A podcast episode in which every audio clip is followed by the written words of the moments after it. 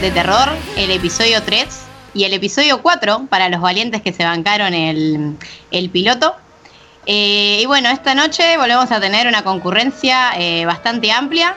Eh, volvieron varios protagonistas de, de podcast anteriores. Sigue habiendo audiencias, pero bueno, vamos para adelante. ausencia, ausencia. Ausencias. hay varios AFK, se podría decir. Sí, hay gente AFK y nos acompaña Nipur de Lagash también. también. Hola chicos, ¿cómo están? ¿Todo bien? Bueno. ¿Qué, voz de locutor tiene Nipur, eh? Qué voz de locutor, ¿no? Eh, y bueno, esta vez estamos eh, un poco separados porque varios de nosotros estamos compartiendo un ambiente físico. A mi derecha lo tengo a Anael, que volvió después de estar ausente por un episodio. ¡Hola! ¡Hola, Anael! y eh, bueno, como siempre, al viejo Frank, que nos acompaña desde el inicio. ¿Qué tal? Buenas noches a, bueno, a todos mis compañeros y buenas noches al público, o buenas tardes o buenos días, como digo siempre, depende de la hora que estén escuchando este podcast hermoso y lindo. Eh, bueno, Max, nuestro editor de tecnología, siempre presente también.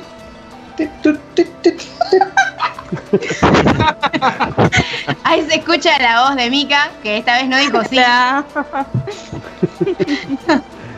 y eh, el maestro de la edición y uno de los productores de este podcast, el tío Erwin. ¿Qué tal? ¿Cómo están todos? Hola, joven Frank, ¿cómo le va? ¿Qué tal, tío? Diego se puede tomar la licencia de decirle joven Frank al viejo Frank, chicas. Segundo en la línea sucesoria. Y bueno, ya, ya es una, una cita de todos los podcasts hablar de las novedades de las últimas semanas.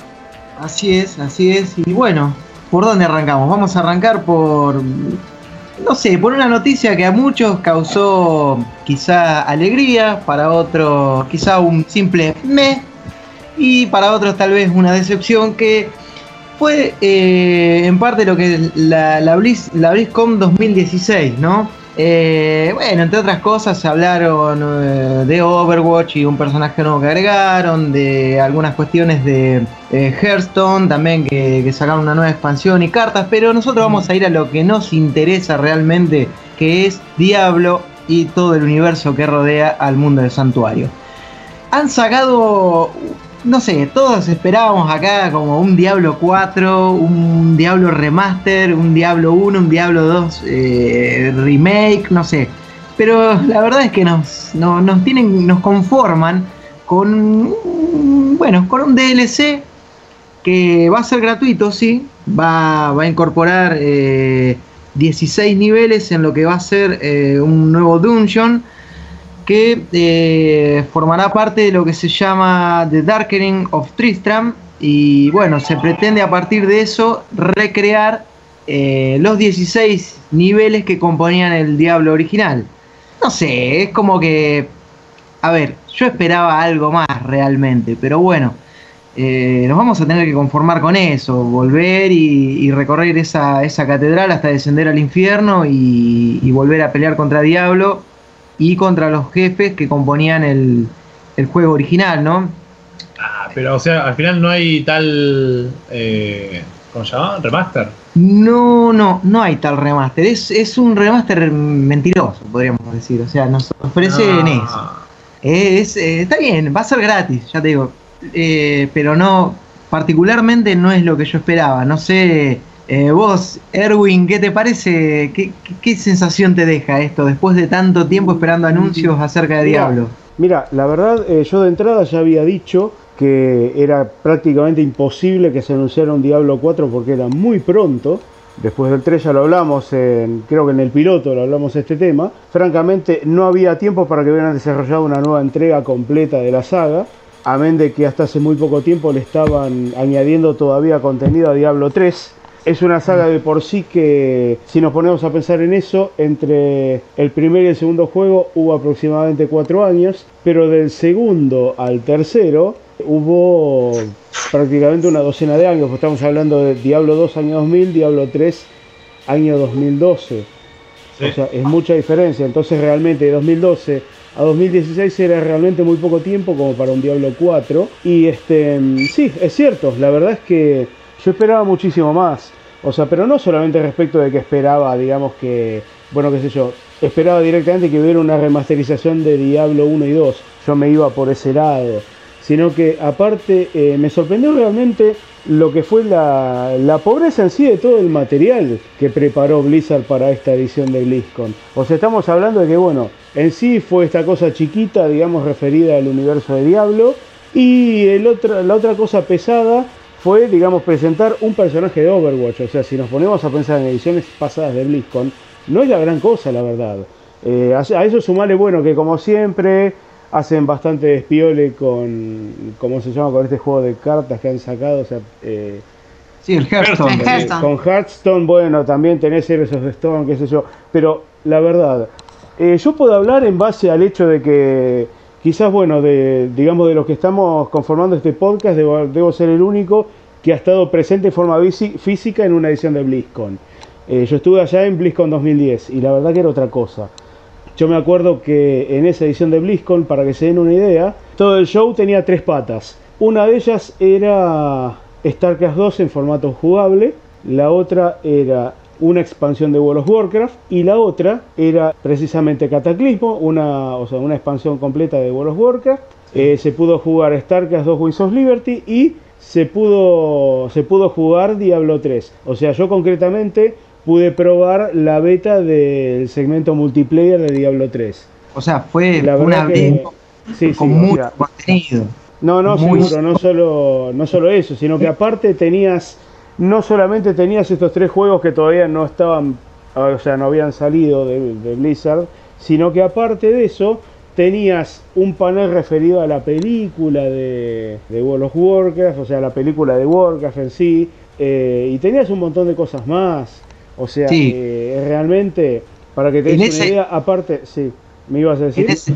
No, no, sí, digo, en esa edición tuviste el privilegio, el honor de ver, bueno, para mí uno de mis bateristas preferidos y una, según ellos, la mejor banda del universo, Sí, ojo, para, ojo que ha tocado si Osborne en BlizzCon, ¿eh? Y no sí, bueno, no, no, no, pero sí, pero, vos sí, la verdad que sí, yo tuve la, yo tuve la ocasión cuando, o sea, precisamente a eso iba, que encima de que pude probar tres juegos de Blizzard que todavía no estaban a la venta, eh, el cierre del show fue nada menos que con Tenacious D, con Dave Grohl como invitado en la batería, o sea, fue una cosa increíble. Eh, la verdad que fue impresionante porque lo que lo que fue más increíble de todo es que la presencia de Dave Grohl como invitado de Tenacious D se mantuvo en secreto hasta el momento mismo de la presentación de la banda. Entonces, vos lo ves entrar al gordo Jack Black y a su compañero, no me acuerdo cómo se llama, eh, de Tenacious D. Sí, Kyle Gas. Kyle Gas, ahí está. Y de golpe, atrás de ellos, entra Dave Grohl y todo el mundo empezó, ¡Yeah, yeah, yeah! No, no lo podían creer directamente. Y el tipo se sentó en la batería y la verdad es que la rompió. Es así No se puede esperar otra cosa de Dave Grohl en la batería, obviamente. Que no, la rompa. Porque la banda tocó con unos cuantos invitados. Aparte, el tema es que precisamente armaron un show temático referido a la BlizzCon. O sea, uno de los temas eh, era con un, con un cosplayer, o sea, caracterizado como Diablo. Y uno de los temas que ellos tocaban era precisamente una batalla contra Diablo. Claro. de loco, la verdad. Entraron, o sea, Jack Black eh, y Kyle Gass entraron cosplayados como, mm, como dos personajes de World of Warcraft. Sí, uno vestido de mago creo que estaba y otro no sé si de orco. no, Kyle Gass estaba vestido de Murloc, estaba patético pero ah, Murloc. una cosa increíble. era Murloc, exactamente muy, Muy bueno.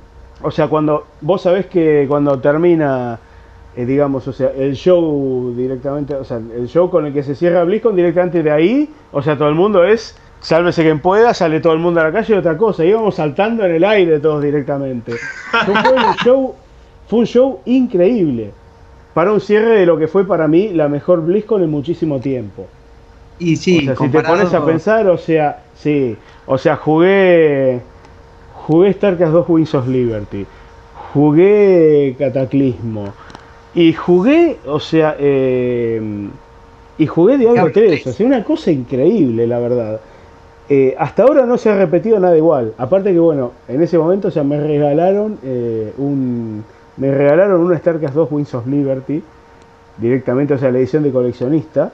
y me regalaron, viste lo que es la, la Grab Bag que te dan en la BlizzCon, o sea que tiene Epic Loot, o sea, viene con un, por regla general, viene con una miniatura y Sí. viene con un montón de cosas más. A mí me trajo el Blizzard Authenticator, que es para proteger tu cuenta de Battle.net, es un dongle físico que se pone en la computadora, en un USB. Y aparte me trajo un Deathwing, o sea, me trajo un, el dragón, viste, de- del universo de, de Warcraft Sí. con base y todo, es un dragón metálico, estamos hablando de aproximadamente 30-35 centímetros de altura. Ah, O sea, wow. francamente, Ah. la mejor BlizzCon a la que he ido. O sea, va, perdón, la mejor BlizzCon que he presenciado, si es la única a la que fui directamente. Pero la Y verdad bueno. estuvo increíble. Vos pensás que me iba, me iba a hospedar, no sé, en el, en el Sheraton, no sé qué miércoles, y nos vinieron a pedir disculpas porque se había cubierto. Dicen, lamentablemente los tenemos que mandar al Hyatt Park Hotel. Ah, bueno, está bien, no hay ningún problema. Una cosa, viste. La comida increíble, me metí a la pileta los dos días que estuve una pileta climatizada y la hostia. Tenía un jacuzzi para mí solo, olvídate, la verdad que aguante. ¿Qué querés que? Definitivamente, Ojalá me definitivamente es- invitado a todas las BlizzCon, sí. ¿Qué eso, eso mejoró muchísimo la BlizzCon, No, indudablemente. seguro. Yo hubiera- de hecho, hubiera podido ir a todas las BlizzCon que se hicieron de ahí en más. De la 2010, que fue la, la- la edición a la que fui, en adelante.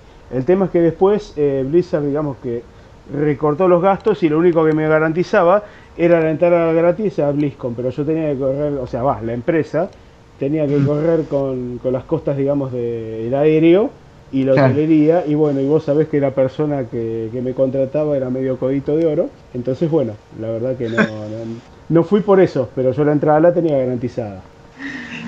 Bueno, y otra de las y otra de las cuestiones eh, también en torno al mundo Diablo es el retorno de un viejo conocido para todos. Eh, para, según Anael, eh, lo declaró el modo fácil de Diablo, Sí. de Diablo 2 va. Eh, y bueno, creo que es el personaje favorito del tío Erwin. Mm.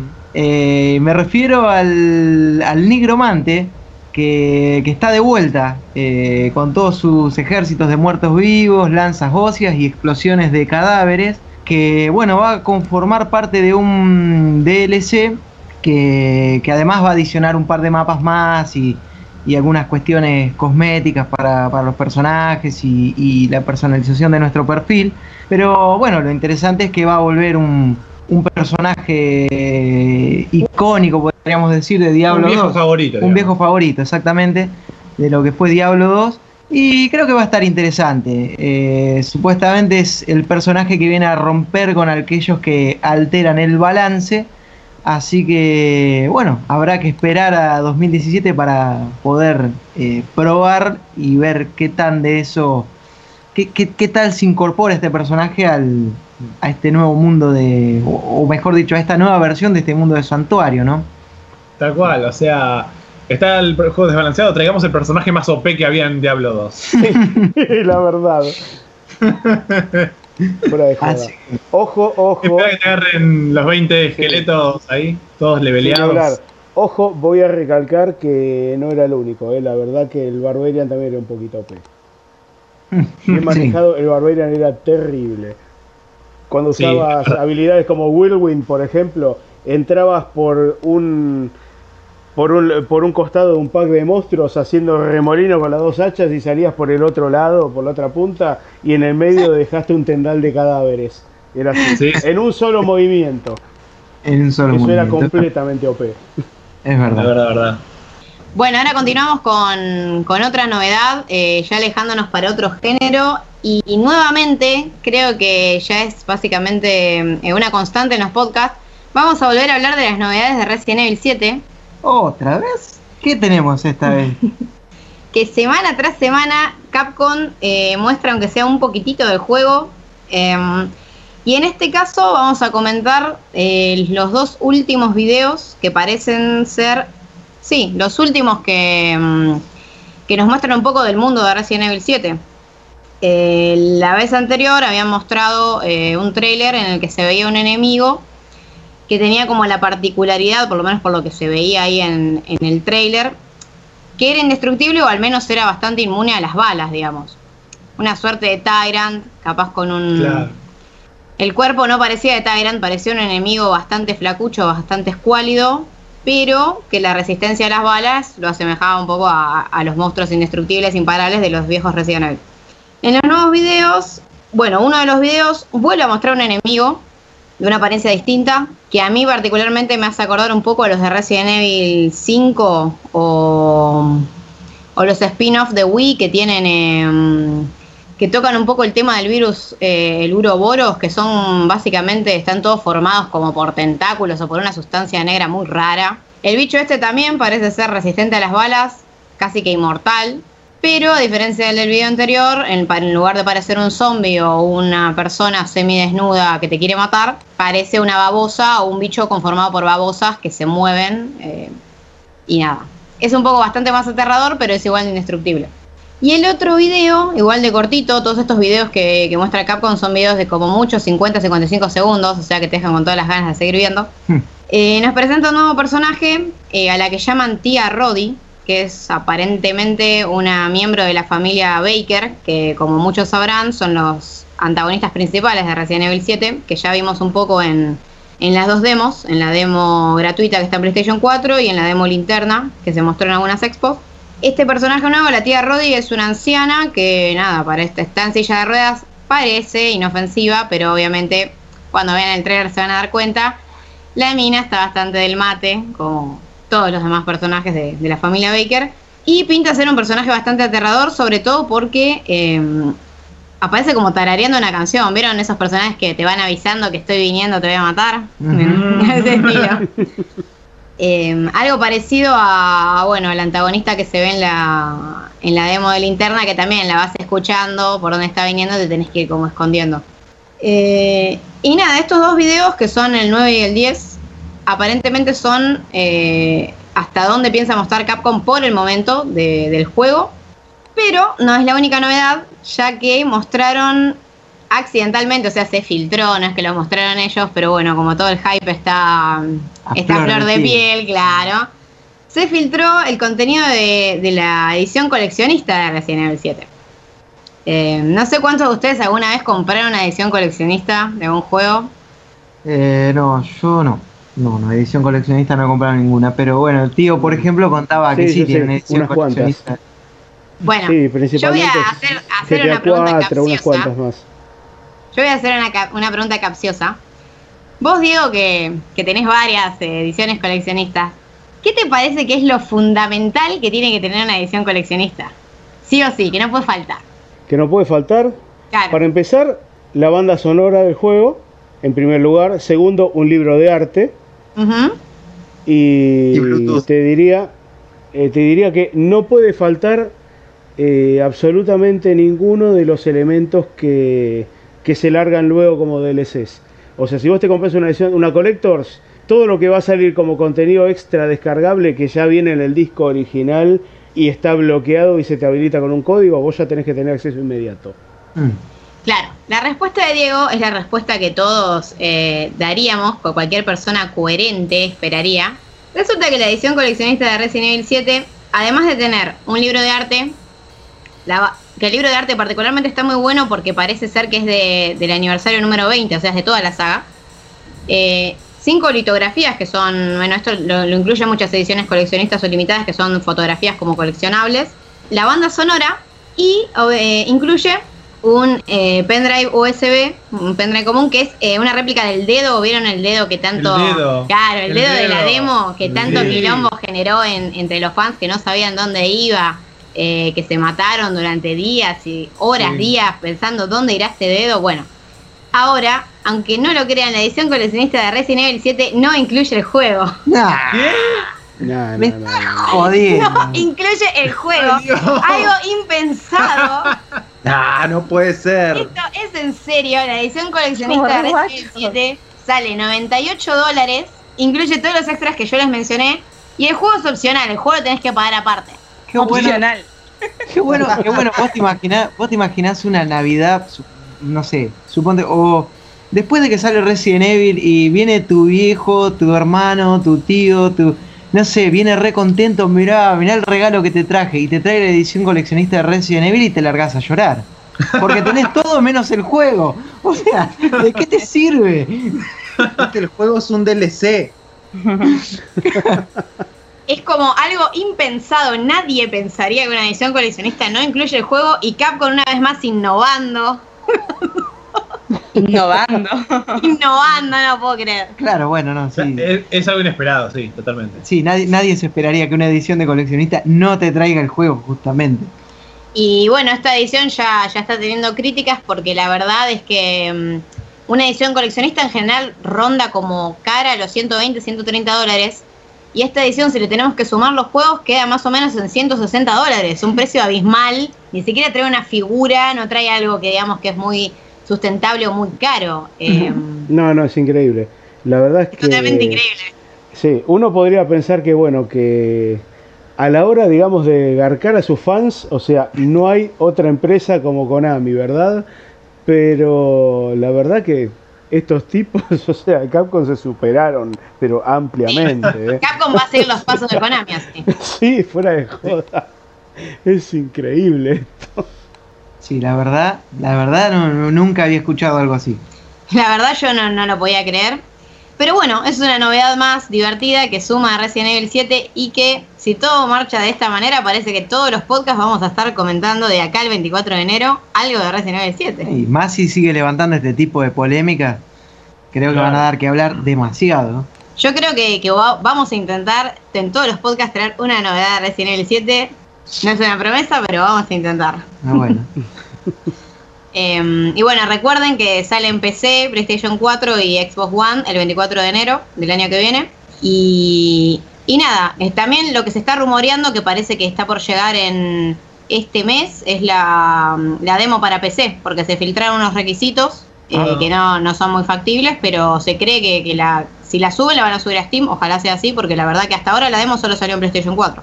Claro, estaría bueno ya como como para ir, eh, no sé, abriendo el, el- el- el espectro un poco, ¿no? Y que los usuarios de las demás consolas no se queden mirándola de afuera. Sería, va, en, en este caso la PC, la PC, no- perdón, no es una consola, es la plataforma. no, Sí. eh, pero quiero decir, eh, estaría bueno sí que abran el, el espectro un poco también para, para todos los usuarios que quieran disfrutar de este juego y, y ver de qué va. Así es. Pero bueno, seguimos con, con las novedades y ahora parece ser que, bueno, seguimos con otro juego de zombies, ¿no? Así es, así es. Pero esto también es algo, a ver, es algo que me resulta extraño de ver en estos días. Eh, sinceramente porque considero que, bueno, todos ustedes, que creo que, que de los que conformamos este podcast, alguna vez en su vida habrán ido a los salones de recreativas, algunos habrán tenido la suerte de, de disfrutar los días dorados de este tipo de salones. Y bueno, quizá otros no tanto, pero lo cierto es que eh, las salas de recreativas, al menos en nuestro país, corren peligro de extinción. Casi podríamos verlas como museos en la costa, ¿no? Porque ya, no sé, yo no, no, no veo, no suelo ver muchos de estos locales como, como antes. Pero bueno, eh, a lo que voy es que The Walking Dead, la famosa serie de televisión que está basada en este cómic tan, tan popular, va a tener eh, su juego arcade, así como lo escuchan. Ah, así mirá. que sí, vamos Muy a ir. eh, Así sobre raíles. es un, sí, es un tipo de juego sobre, sobre raíles. Estilo, estilo House of the Dead, muy, claro, muy House of the Dead. House of the Dead siempre ha sido un clásico de las recreativas de todos los salones. Claro. Sí. Eh, Sí, uno, uno de mis juegos favoritos de, de las recreativas y, y el que me hizo amarlo, los shooters sobre rieles, ¿no? Es como que es, es un género que, que yo amo, como que me re divierte. sí, es que ese es muy bueno Sí. aparte. Y tan famoso fue que Uwe Boll le hizo la película. Tal cual, tal cual. ¿Cómo olvidarnos, cómo olvidarnos de la- de- del viejo Hugo y su película de, de House of the Dead? Por Dios. Totalmente. Gracias a Dios se retiró antes de hacer la película de The Walking Dead. Hubiese hundido totalmente la saga. No, no, pero eh, hay un tema que no lo. Una, digamos, una consideración que no tuvimos la semana pasada para con el tema este de Uwe Ustedes saben por qué, digamos, o sea, al margen de que el tipo considera que ya está hecho, que ya está repodrido, de, y por eso ya es como que se, se abre el tema de la dirección de cine. Eh, hay un tema fundamental, ya a esta altura, todos, o sea, todas las compañías que hacen videojuegos, digamos, importantes de renombre, están sobre aviso de lo que es V-Ball, de lo que es capaz de hacer V-Ball. O sea, me refiero Muy a cierto, no lo destrozar. habíamos pensado. Me refiero a destrozar eh, cualquier licencia que le des. Y entonces no se la dan ni mamados. Es así de fácil. Eh, pasó en su momento. Ustedes saben que cuando la película de, mm, de Warcraft todavía, digamos, o sea, estaba en el limbo, o sea, que era una idea que tenía Blizzard y nada más, pero todavía no era que se habían decidido a hacerla ellos mismos o a dársela a Legendary Pictures, sino que estaban viendo con quién le iban a hacer. Uwe Boll se arrimó, digamos, ese humildemente y dijo, por favor, yo la podría hacer también, o sea, ¿me dejan? Y los tipos, claro, le- no, o sea, deja, deja. y la gente de Blizzard le dijeron, eh, no le vamos a dar los derechos para hacer la película de Warcraft a nadie y especialmente no te los vamos a dar a vos. Así de fácil le dijeron. Claro, no, bueno, es, Son es esas un cosas elemento. que... No, sí, es, es increíble. Tiene eso y bueno, y hay otra perlita que la semana pasada no les conté. No sé si saben que bueno, que siempre digamos cualquier director, bueno, cuando hace una película más o menos, o sea, ustedes saben que se manda una copia de la película Sí. a la, a la academia de Hollywood, qué sé yo, y dice for your consideration, o sea que en realidad es la copia para que el panel, digamos, o sea, que elige lo, que elige las candidatas al Oscar, digamos, elijan los ternados, qué sé yo qué. Y este caradura, más de una vez, ha mandado películas for your Oscar consideration. es increíble. Fuera de Ah. joda. No, pero un tipo, un tipo con la cara como una doquín, durísima, durísima. no, sí, fuera de joda, sí. La verdad que sí. Lo cual le viene muy bien para ser boxeador. Claro, Sí, totalmente. No, sí. Y bueno, esta, volviendo un poquito al tema acá de Sí. dejando de hablar de otros muertos vivos, eh, como el viejo V. No, eh, esta máquina, como decía, de bueno, de The Walking Dead, eh, este arcade, eh, está siendo bueno realizado por dos compañías llamadas Raw Thrills y Play Mechanics que bueno tienen en su haber juegos muy populares dentro de lo que son los arcade como Termina- Terminator Salvation, Jurassic Park o eh, Aliens Armageddon. El juego, la verdad, el, el- no sé cómo diría, el mueble, el físico, el, aparatejo este que construyeron para, para albergar el, juego que, que vamos a, bueno, a jugar, valga la redundancia, está muy interesante, es una cabina eh, bastante grande que bueno va a tener eh, luces interiores y como un sonido envolvente y además nos va nos va a dejar sentirnos un poco como como Daryl no que es- creo que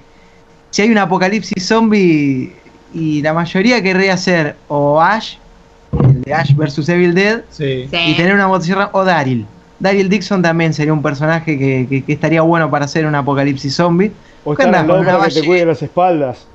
¿eh? O estar al lado para que te cuide las espaldas. Claro, Claro. también, también, totalmente. Eh, y bueno, vamos a poder usar una ballesta ahí para, para reventar bichos y todo eso. Y además, bueno, incorpora el uso de armas cuerpo a cuerpo, que se van a poder usar hachas, espadas y eh, barretas y demás cosas para, para machacar cráneos. Eh, qué sé yo, está la verdad que muy interesante y creo que es... No creo que llegue a nuestro país, o sea, por lo menos no, no hay miras de que venga acá. La- el único país donde ya está confirmado que esta máquina va a estar es en Estados Unidos y creo que es por una cuestión de popularidad que tiene la serie, que goza de muy buena salud, podríamos decir, por aquellos lares. Bueno, acá también y creo que en todo el mundo, ¿no? Sí. Pero eh, ya confirmaron que sí, en algunas grandes cadenas de, de- de salones de arcade ahí en Norteamérica va- van a contar con este, con este aparatejo. Eh, estaría bueno que llegue acá y estaría bueno que vuelva también un poco a reflotar el, lo que es el arcade y la nostalgia. eh, porque tenía, tenía sus cosas hermosas, ¿no? Tenía sus cosas lindas. Así que bueno, Uf. nada, esperemos que algún día tengamos la suerte de ver esto por acá. Al menos en emulador, quizás. Quizás, quizás. Y sí, acuérdense que, que Silent Hill Arcade, que es un juego que salió solo en Japón, creo que básicamente esperamos 10 años hasta que alguien lo emuló, pero lo emularon. Así que Sí, es verdad. Sí, acá mm, no dijeron nada acerca de, Estaría, qué sé yo, teniendo en cuenta hoy las tecnologías VR que hay y todo eso, quizá en algún momento se jueguen y hagan alguna versión, algún port o algo por el estilo para, para las consolas y demás. Sí, sí, son. La verdad que es una costumbre. En, en Japón es muy común que los juegos de pelea de sagas como. eh, bueno, Tekken, si no más lejos, Tekken 7 todavía no se estrenó en consolas de sobremesa ni en PC y hace casi un año que ya está en las, en las arcades japonesas. Eh, en Estados Unidos no es una costumbre tan común, pero puede ser, sobre todo con, sí, con las VR o, o bueno, ahora que el PlayStation Move volvió con el PlayStation VR y toda esa Mm. onda, que es muy eh, compatible con Shooters on Rail, yo creo que, que puede ser. Sí, sí, sí, totalmente. Pero bueno, evidentemente no va a contar con el factor nostálgico de decir, che, vamos a los jueguitos a matar algunos zombies como pasaba cuando íbamos a jugar a The House of the Dead. Totalmente. Por 10 centavos. Exactamente. o con cargando la tarjetita de saco. Ah, Y sí. yo la última vez que jugué un House of the Dead fue eh, hace dos años en Mar del Plata, porque hace unos meses volví a ir al, al Abasto y ya no tienen ninguno. De hecho, No. el, la sala de recreativas del Abasto está bastante pobre, la verdad, hay un montón de máquinas que no andan. Sí, o que están apagadas directamente. Ya no hay pump, que era como yo había ido para el pump con, con un amigo y no. No, ahora la mayoría de las maquinitas que hay son esas porquerías que te largan ticket para sacar premios que dan pena, la verdad. Sí, eso, la, tachuelas. sí, eso, la pinza para sacar peluches, tenés mesas de tejo, ese tipo de pavadas. Sí, todas las No huevadas estas que ya no nos interesan. O sea, vos Obvio. antes ibas, ibas a un salón de arcade, o sea, yo me acuerdo que eh, llegaba el verano y mis viejos me decían, bueno, nos vamos de vacaciones, no sé, a la costa, sea donde sea. Vos sabías que ibas a la costa y la playa te importaba un carajo, volvías blanco como un papel, porque en realidad te la pasabas todo el día a la sombra, eh, iluminado solamente por el fulgor de la pantalla de, de- de- de los arcades. O sea, ahí, gracias jugando a eso. pinballs. Eh, O también pinball. jugando pinball, por supuesto. Ahí yo me acuerdo que, que, bueno, que descubrí grandes juegos, grandes joyas que eh, luego, tiempo más tarde, tuve la suerte de disfrutar, por lo menos en lo que era, bueno, mi pueblo, que llegaba todo un poco más tarde. Pero sí, no, ir a la costa significaba ir a enterarte de todas las novedades que había en Claro. juego. Y ahora no, aprovecho una mini encuesta. Eh, porque siempre al final de, digamos, del programa eh, hablamos de qué es lo que jugamos cada uno en la semana. Yo ahora pregunto, todos nosotros, digamos, ¿cuál fue el primer arcade que jugó cada uno de ustedes? Uh, Ah, qué buena pregunta. qué buena eh. pregunta. ¿no? Eh, uy, muy viejo. Mira, yo la verdad no recuerdo cuál fue el primero exactamente, pero sí recuerdo. Sí, en realidad creo que el primer juego que jugué en arcade fue un beat 'em up clásico, eh, el beat 'em up, que era Double Dragon. Ah, sí. eh, Con Billy y Jimmy y sus artes marciales ahí muy ochentosas. Sí, sí, un sí. juego épico. Juegazo. Sí. Juegazo. Yo en mi caso, Capitán Comando, no sé si lo acuerdan. Sí. Sí, con la garra retráctil. Excelente. Sí. Capitán Comando. Sí. Pizarrada de, de personajes que tenía, excelente también. El ninja, cortándolos todos a la mitad. No, y el bebé con el robot era fantástico. Ya, Y cuando el bebé con el robot se subía arriba de otro robot, Sí. Sí, Ro- Robotception. y en mi caso particular fue Cadillacs y Dinosaurios. Uy, por Dios. Uy, qué buen por juego. Qué que buen juego. tío. presente en la de fiesta de SHD. Sí, Sí, sí, sí. sí, sí, Es verdad. verdad. Flor. Eh, no, bueno, yo lo que me acuerdo es que eh, cuando era chica lo que me gustaba era el Dog Hunt en, el- en la NES. Sí, acuérdense. Esa es la primera vez que fui a un a un arcade, eh, jugué Time Crisis porque era el que tenía pistola, digamos. Ah, a mí me gustan los juegos pistola. Eh, Mika, ¿vos qué jugaste? Eh, no, ni idea. Puta que no me acuerdo. No, hereje. La, la realidad es que eh, me fui la- a la costa cuando tenía. O sea, la primera vez que fui a la costa fue ponerle que tenía 8 años. Ah, no, pará. Fue en San Pedro, en las. Ahí o sea, el, el camping en el que estaba tenía como atrás de la proveeduría unos jueguitos. Y Re turbio. Sí, no, no, era muy turbio porque estaban como tipo en la intemperie. Llovía un poco champleado y se empapaban. Es más, dejaban de andar y habían que esperar a que se le vaya la humedad. Eh, había un flipper, pero no me acuerdo. Ah, un flipper de Indiana Jones. Y me acuerdo Ay, que. Eso fue como lo- el primer contacto que tuve con algo de eso. Y me acuerdo que había batido el récord. Y había hecho el, el super jackpot y todo. Y después había otro juego que no me acuerdo cuál era. Pero eso fue la primera vez que estuve ahí adelante de, de un arcade, ponele. O algo parecido, ¿no? Porque era Está bueno, está Sí. bueno. turbio. Bueno, y hablando de arcade, recientemente leí una noticia sobre que justamente había como una especie de barco abandonado que se estaba. Viste que en Estados Unidos hay lugares que son todos pantanosos, entonces los barcos quedan encallados, pero no se hunden, quedan como ahí Sí. encallados. Bueno, se les ocurrió revisar a ver ese barco abandonado qué tenía dentro y en la cámara principal de carga estaba lleno de arcades nuevos de colección. No. ¡Oh! Vamos al remate. Qué Vamos al remate. buena onda, por Dios. Y como ese barco en realidad tenía dueño, estaba abandonado en estética y en cuidados, la gente que los encontró, que eran ju- justamente como cazadores de tesoros, gente que se mete por todos lados a buscar cosas raras, y contactaron a esta gente y les ofrecieron comprarle el contenido del barco, sabiendo que eran, ¿no? Sabemos que tenemos estos arcades ahí, sabemos que vos no los querés, se van a arruinar, te los compro. Así que efectivamente se hicieron una panzada de arcades de colección nuevos Qué buena onda. de la cámara de carga. No, la, la verdad a mí me encantaría tener un arcade en, en mi casa, tipo uno custom. Creo que a todos nos.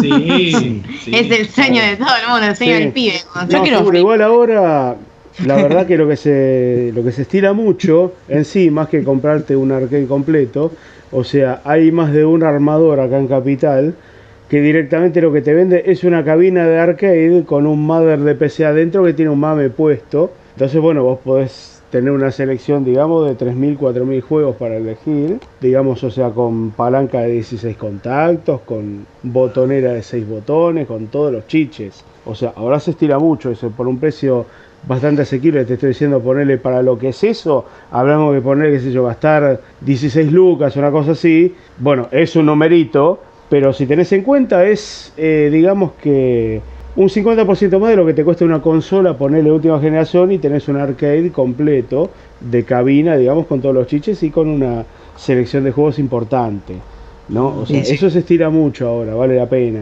Y, Bueno, ya en este, eventos, últimamente, ya hay dos eh, juegos argentinos que apostaron por hacerse su propio mini arcade. claro. Sí. Ya lo Eh, vi. de, de hecho hay más, porque Ah. eh, bueno, el que, el que está siempre es eh, Nave de Videogamo, que se lo debieron haber jugado todos. Eh, el arcade típico de navecitas, que la nave hace como un tour, va pasando por todo el país y hasta otros países. Y tiene un ranking que lo, lo jugaron miles de personas. Y después está eh, Juanito, Mm, Juanito Game. Juanito creo que, que- que también varios lo debieron haber jugado. Que además el arcade es muy bonito, es, eh, es- está todo, es todo temático de- del juego, color verde, de las palanquitas, es, es muy lindo. Claro. Super Proyecto Isaac también había tenido, habían Sí, puesto ahí sí, en sí, el la Super Proyecto. Isaac eh, tiene también eh, ar- arcade. Y bueno, después más adelante vamos a hablar de Meet the Game, pero en el Meet the Game eh, lo estuvieron exhibiendo con, con el arcade y todo. Eh, y después hay un par de proyectos que son arcades que, mm, que recopilan, eh, como se dice, algunas demos o, o versiones eh, de juegos argentinos, que son, eh, uno es el Argentron y el otro en este momento no lo tengo presente, va, va a haber que, que- que obviamente hablar en amplio en esto en algún otro programa o tal vez en el próximo bloque, ¿por qué no? Pero sí, es como que en Argentina juegan, los desarrolladores juegan mucho con el factor nostalgia y obviamente que presentar tu juego en un arcade eh, juega, ¿no? Es la, es la carta de presentación. Sí, sí. No, seguro. Eh, bueno, el juego que está de moda en este momento, que es producción nacional en sí, o sea, arcade de, de navecitas, típico shoot 'em up, es Dogos. Eh, y bueno, si vamos un poquito Sí, más para lo- atrás en lo el tiempo, sí, si vamos un poquito más para atrás en el tiempo, tenías otro muy bueno también de navecitas que es la Prototea. O sea, serían dos juegos muy interesantes para montar, poner un arcade. Y aprovecho ya que estamos, porque bueno, no les dije en realidad, o sea, yo escuché eh, las respuestas de todos ustedes y no les dije todavía cuál es el primer juego, o sea, el primer arcade que yo jugué en mi vida. Es verdad, es verdad. De Así antaño. que bueno, le voy, a, le voy a decir, y en este caso no le voy a decir joven Frank, le voy a decir niño Frank. Ah, Este, mierda. el primer juego eh, arcade que yo jugué fue Space Invaders Oh, en una cabina. En una cabina con televisor blanco y negro que tenía puesto un celofán azul arriba de la pantalla para simular color. nah. Año 1983. Oh, claro, yo ahí tenía un año. Yo no No había nacido. Era el baby, Bueno. el baby Frank. Bueno, está bien, pero precisamente, no sé si saben, yo, o sea, mi primer, eh, mi primer videojuego fue un telematch, año 1978. Ah, mirá, ¿qué otra Yo jugué a la paleta y la pelotita en un televisor en blanco y negro. ¿Cuánta gente en este país puede decir eso? No, claro. No, claro. no, la verdad que no. No mucho. No, sí, mi, bueno. mi contacto con ese tipo de juegos fue cuando, bueno, cuando visitamos el, el Museo de la Informática, que, que Max también estuvo ahí conmigo, que tenían eh, Telematch, el Pong, eh, las, co- las PCs viejas, un montón de, de juegos que la verdad que yo no, nunca pensé que los iba a poder jugar en los dispositivos originales. Claro. Justamente eso es lo que tiene excelente ese museo, que las cosas están funcionando y te dejan usarlas. Claro, sí, sí, sí, totalmente. Hasta tenían un, un cartucho de E ET.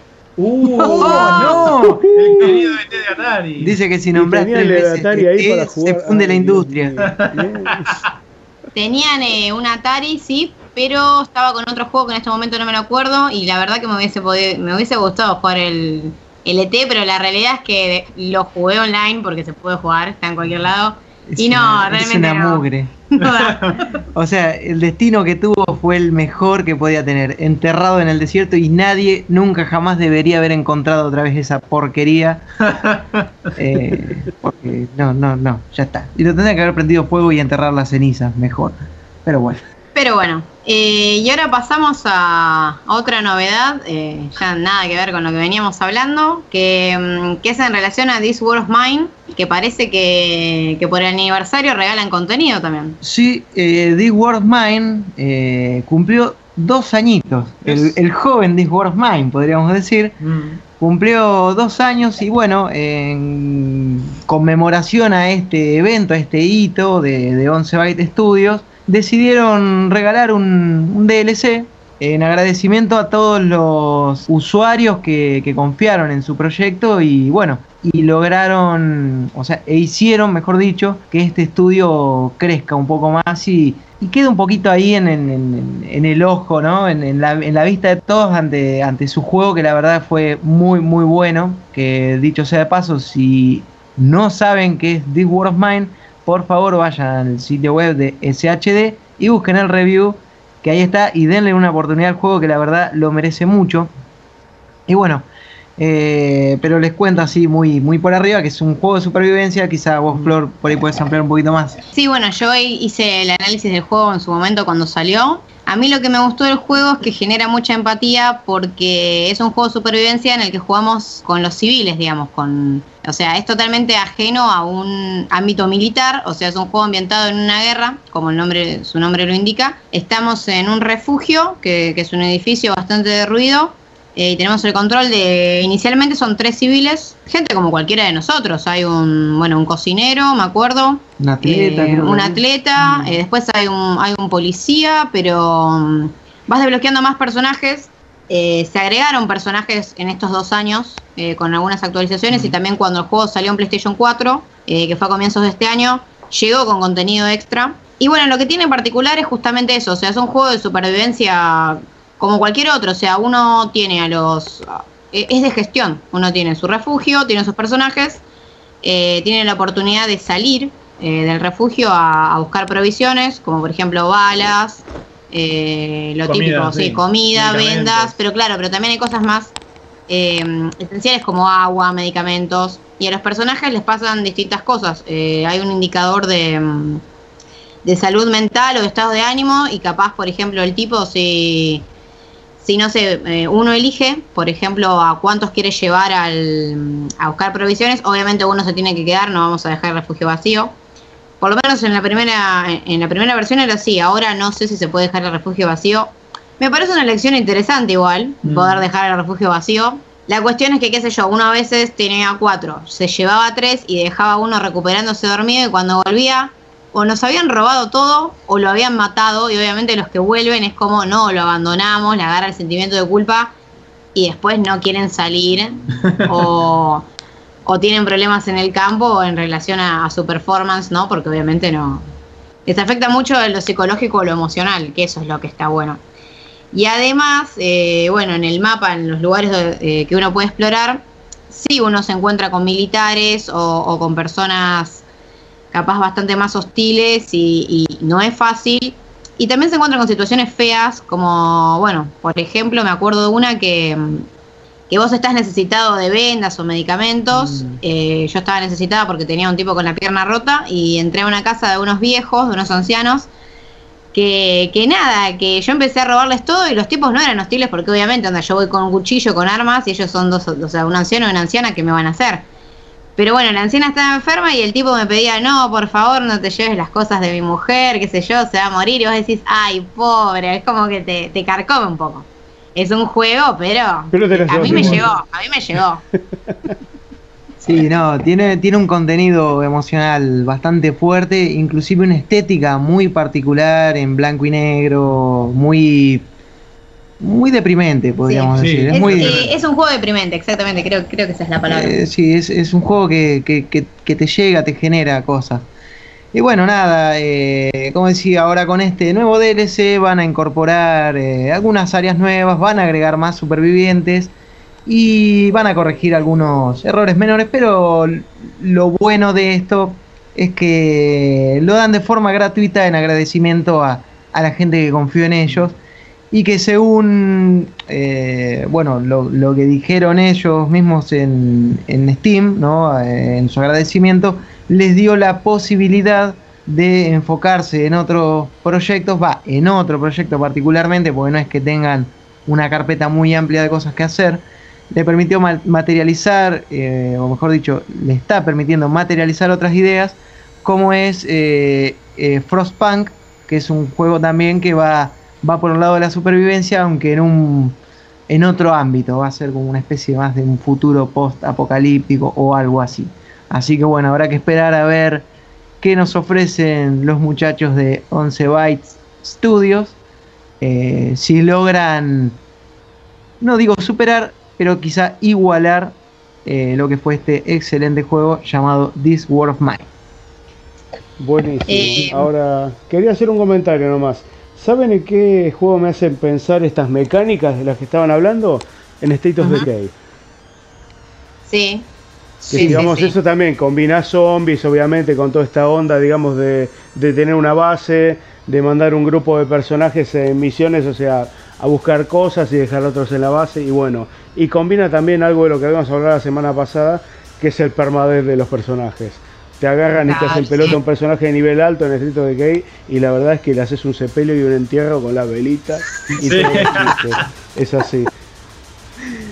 Eh, hay otro juego de zombies que tiene un poco de State of Decay y tiene también un poco de This War of Mine, o sea, es como toma de los dos porque es eh, tan sentimental o emotivo, deprimente como This War of Mine y obviamente que tiene el, el coso, eh, como se dice, eh, las mecánicas de, de State of Decay, que es Dead State, que es un RPG del estilo de Wasteland, o sea, de los juegos, por ejemplo, de The Interplay de, de Brian Fargo, eh, la mecánica es esa, pero está inventado en Apocalipsis Zombie, que yo en este momento la verdad no, no, no se me ocurre otro juego de ese estilo, o sea, bien rolero, que está inventado en, en- en un ambiente zombie, así que yo lo consideré bastante innovador cuando salió, que salió hace dos años también, como This War of Mine. Eh, y que lo súper recomiendo por eso, porque tiene todo el componente rolero, así como eh, emotivo de guion que tienen es- ese tipo de juegos, los juegos de Interplay, y tiene las mecánicas copadas de, de State of Decay también. Ahora que decís Interplay, permitime, permitime mandarle un saludo, no sé si lo va a escuchar, pero queremos mandar un saludo a Burger Becky o Rebecca Heyman, que la verdad, la grosa, me firmó mis copias de Baldur's Gate y Ah. Icewind Dale. Sí, estoy presumiendo, chicos, ¿qué quieren que les diga? Eh, sí, este, y bueno, nada, eso. Yo puedo presumir más porque me filmó, me firmó Baldur's Gate y hasta almorcé con ella. Ah, La ventaja de ser organizadora. Es así. Pero bueno. Eh, bueno, y ahora vamos a pasar también a, otra sección que tenemos eh, ya fija en el programa, que es la sección de tecnología y de todos los chiches eh, actualizados y tecnológicos. eh, que Max nos va a comentar un nuevo producto que, vamos a hacer la review muy pronto. Bueno, tenemos entre manos para SHD el, el- sería el primero y más nuevo teclado de, HyperX. HyperX realmente apostó con todo para decir, bueno, eh, mi primer teclado va a ser va a ser de alta categoría. Es un teclado mecánico, o sea que ya se salteó a los de membrana para ir directo a los gamers puros. Te lo venden directamente para jugadores de FPS, que bueno, es usual que los jugadores de FPS les gusten los teclados mecánicos y que cuando se enojan den unas cuantas piñas sobre el teclado, así que... Ah, este teclado, que esto no lo he visto en otros, todo el teclado por debajo de las teclas es- tiene una carcasa de acero, o vos realmente lo agarrás, el teclado pesa un kilo, Ah, bueno. que cuántos teclados he levantado que pesen un kilo, una tonelada.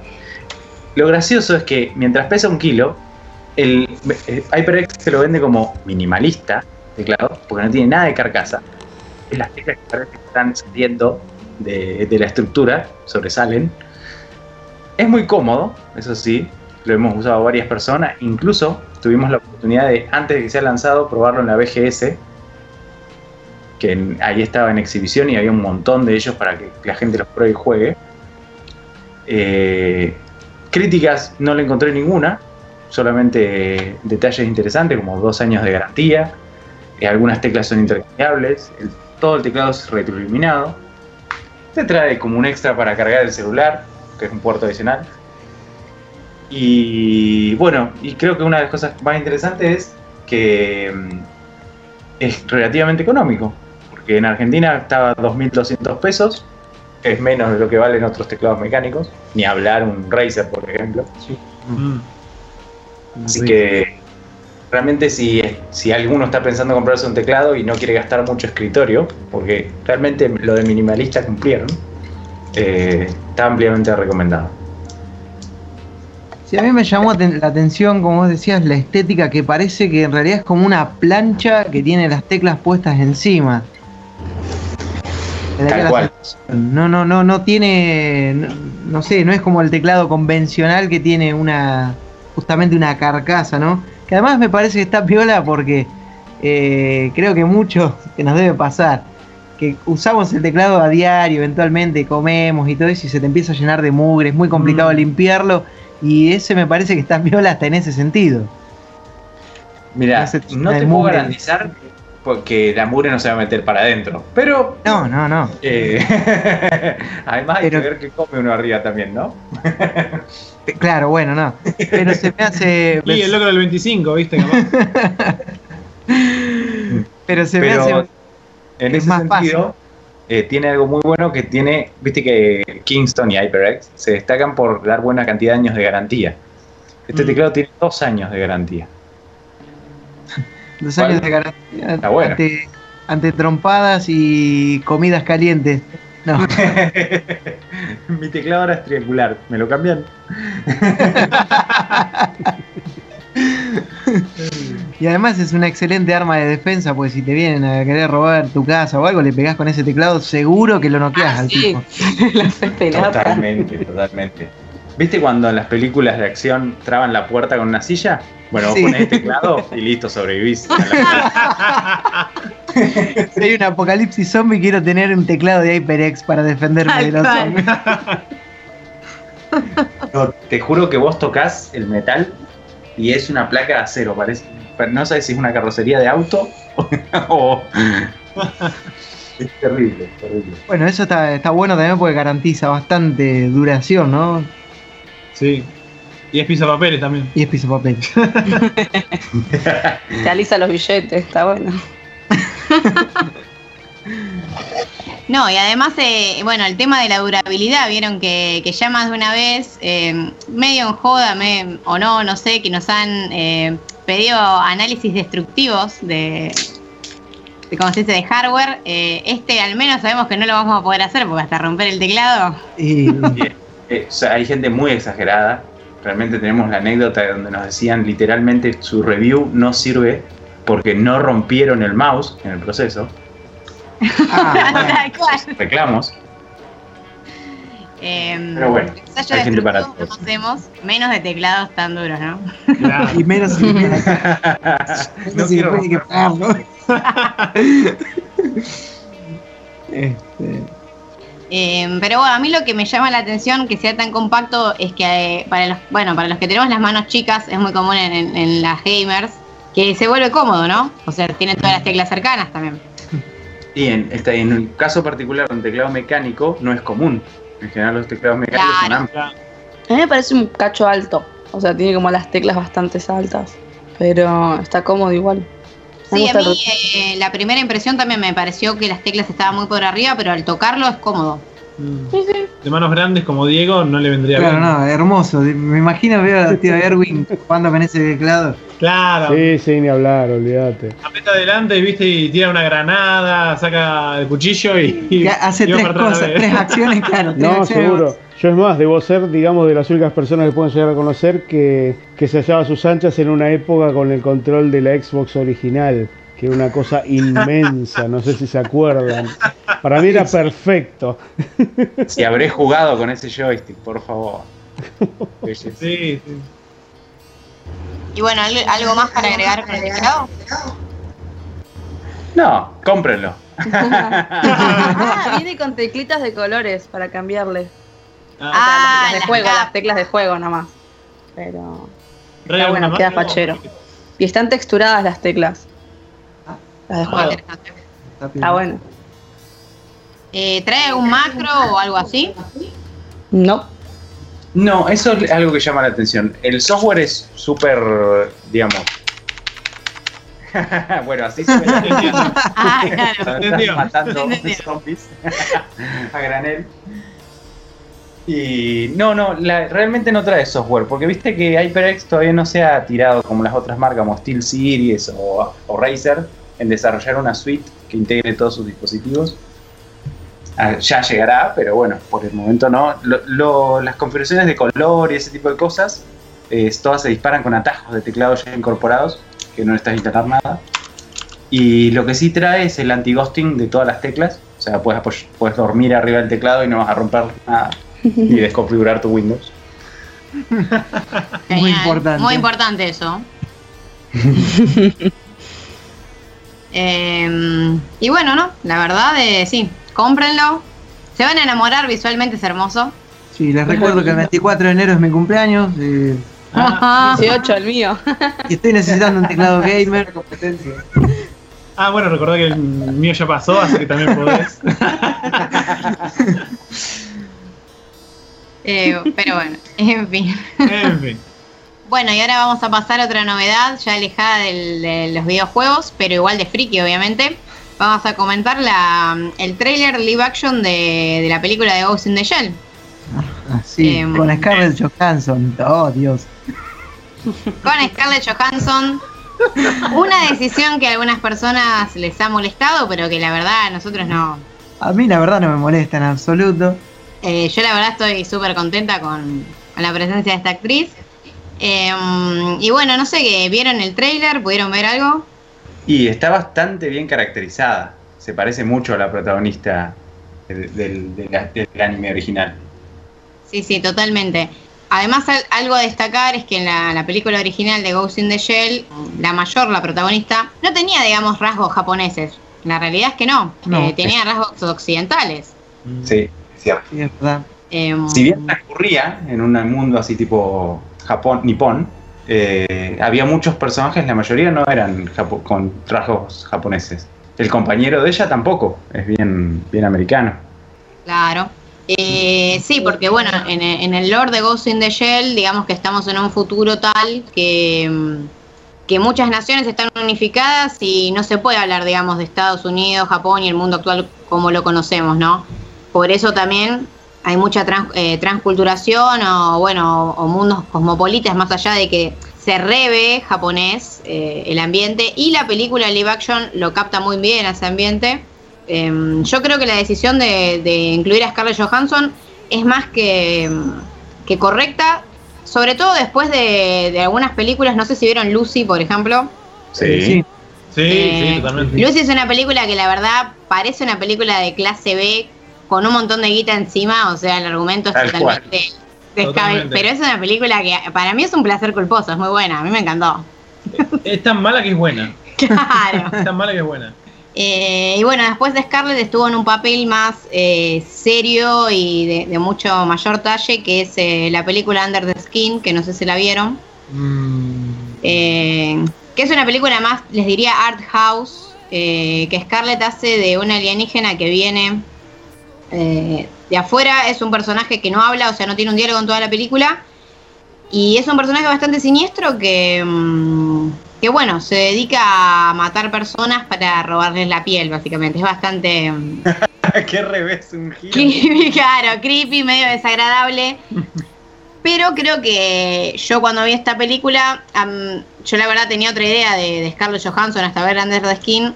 Después vino Lucy y ahora viene Ghost in the Shell y me parece que, que es una actriz que, que para el género de acción, eh, sci-fi, alienígena o de terror, va re bien.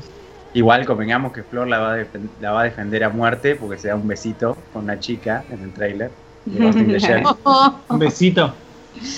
Eh, bueno, eso ahora que lo decís, Max, el tema de la sexualidad de la película eh, tiene un tratamiento bastante particular porque, si bien recordamos, creo que los que vimos la película original de Ghost in the Shell, había una escena muy conocida que es cuando la mayor se tira de, de un edificio que se tira totalmente desnuda y se, se ve, la película muestra, digamos, la desnudez de la protagonista. Pero para la versión live action, aparentemente, eh, no sé si Scarlett no habrá querido eh, mostrar su, su cuerpo o algo, pero ella está con una malla totalmente, o sea, está vestida con una malla que le marca todo el cuerpo, pero está vestida, no, no se le ve nada. Claro. Eh, Igual ya vimos todo. No tiene que preocupar.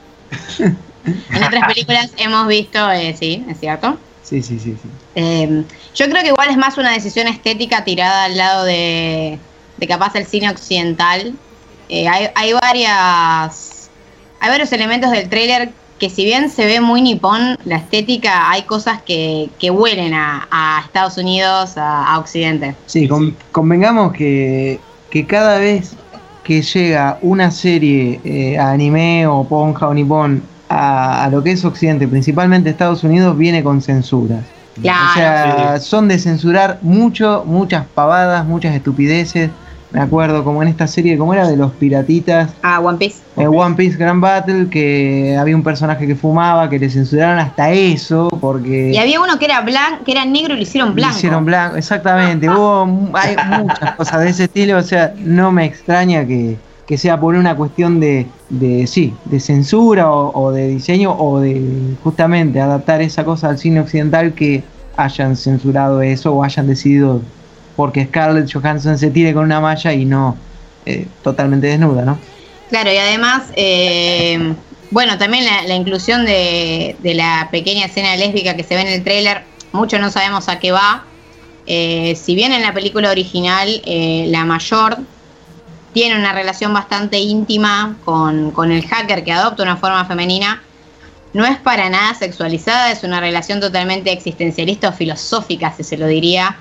Eh, hay que ver para qué lado lo agarraron, ¿no? Yo la verdad que más allá de que es fanservice que muchos agradecemos, honestamente como fanática a mí me gustaría ver algo más profundo.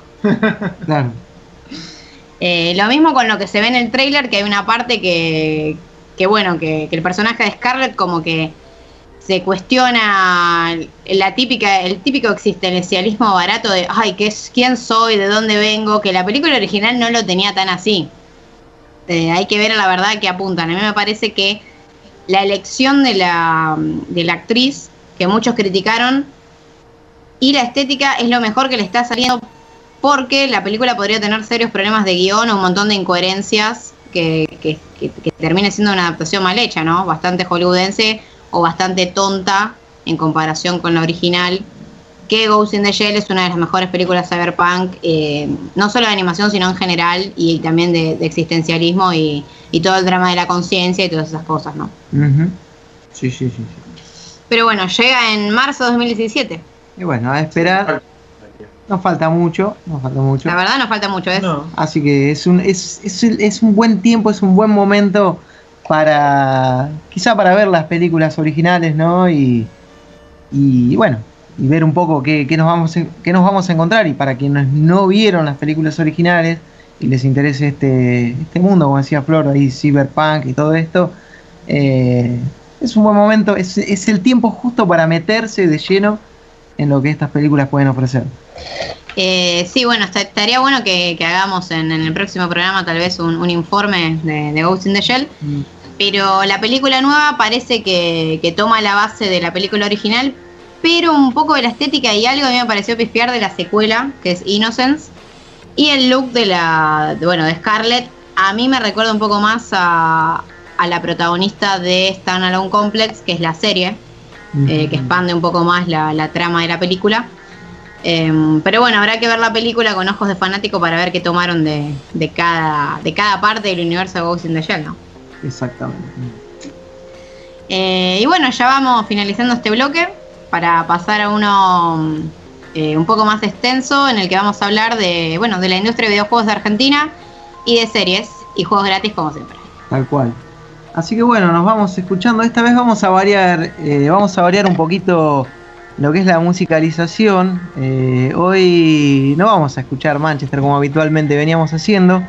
Vamos a escuchar una banda platense, pero con mucho, mucho de country norteamericano. Es eh, una banda llamada Carlos Arcuri and the Dusty Devils y nos ofrecen una versión de un tema llamado Motorcycle Cowboy. Eh, así que bueno, eh, espero lo disfruten y si les interesa la música de este grupo pueden buscarlo en Facebook justamente como Carlos Arcuri and the Dusty Devils y disfrutar de todo lo que tienen para ofrecernos que la verdad es muy muy bueno. Nos vemos en un ratito.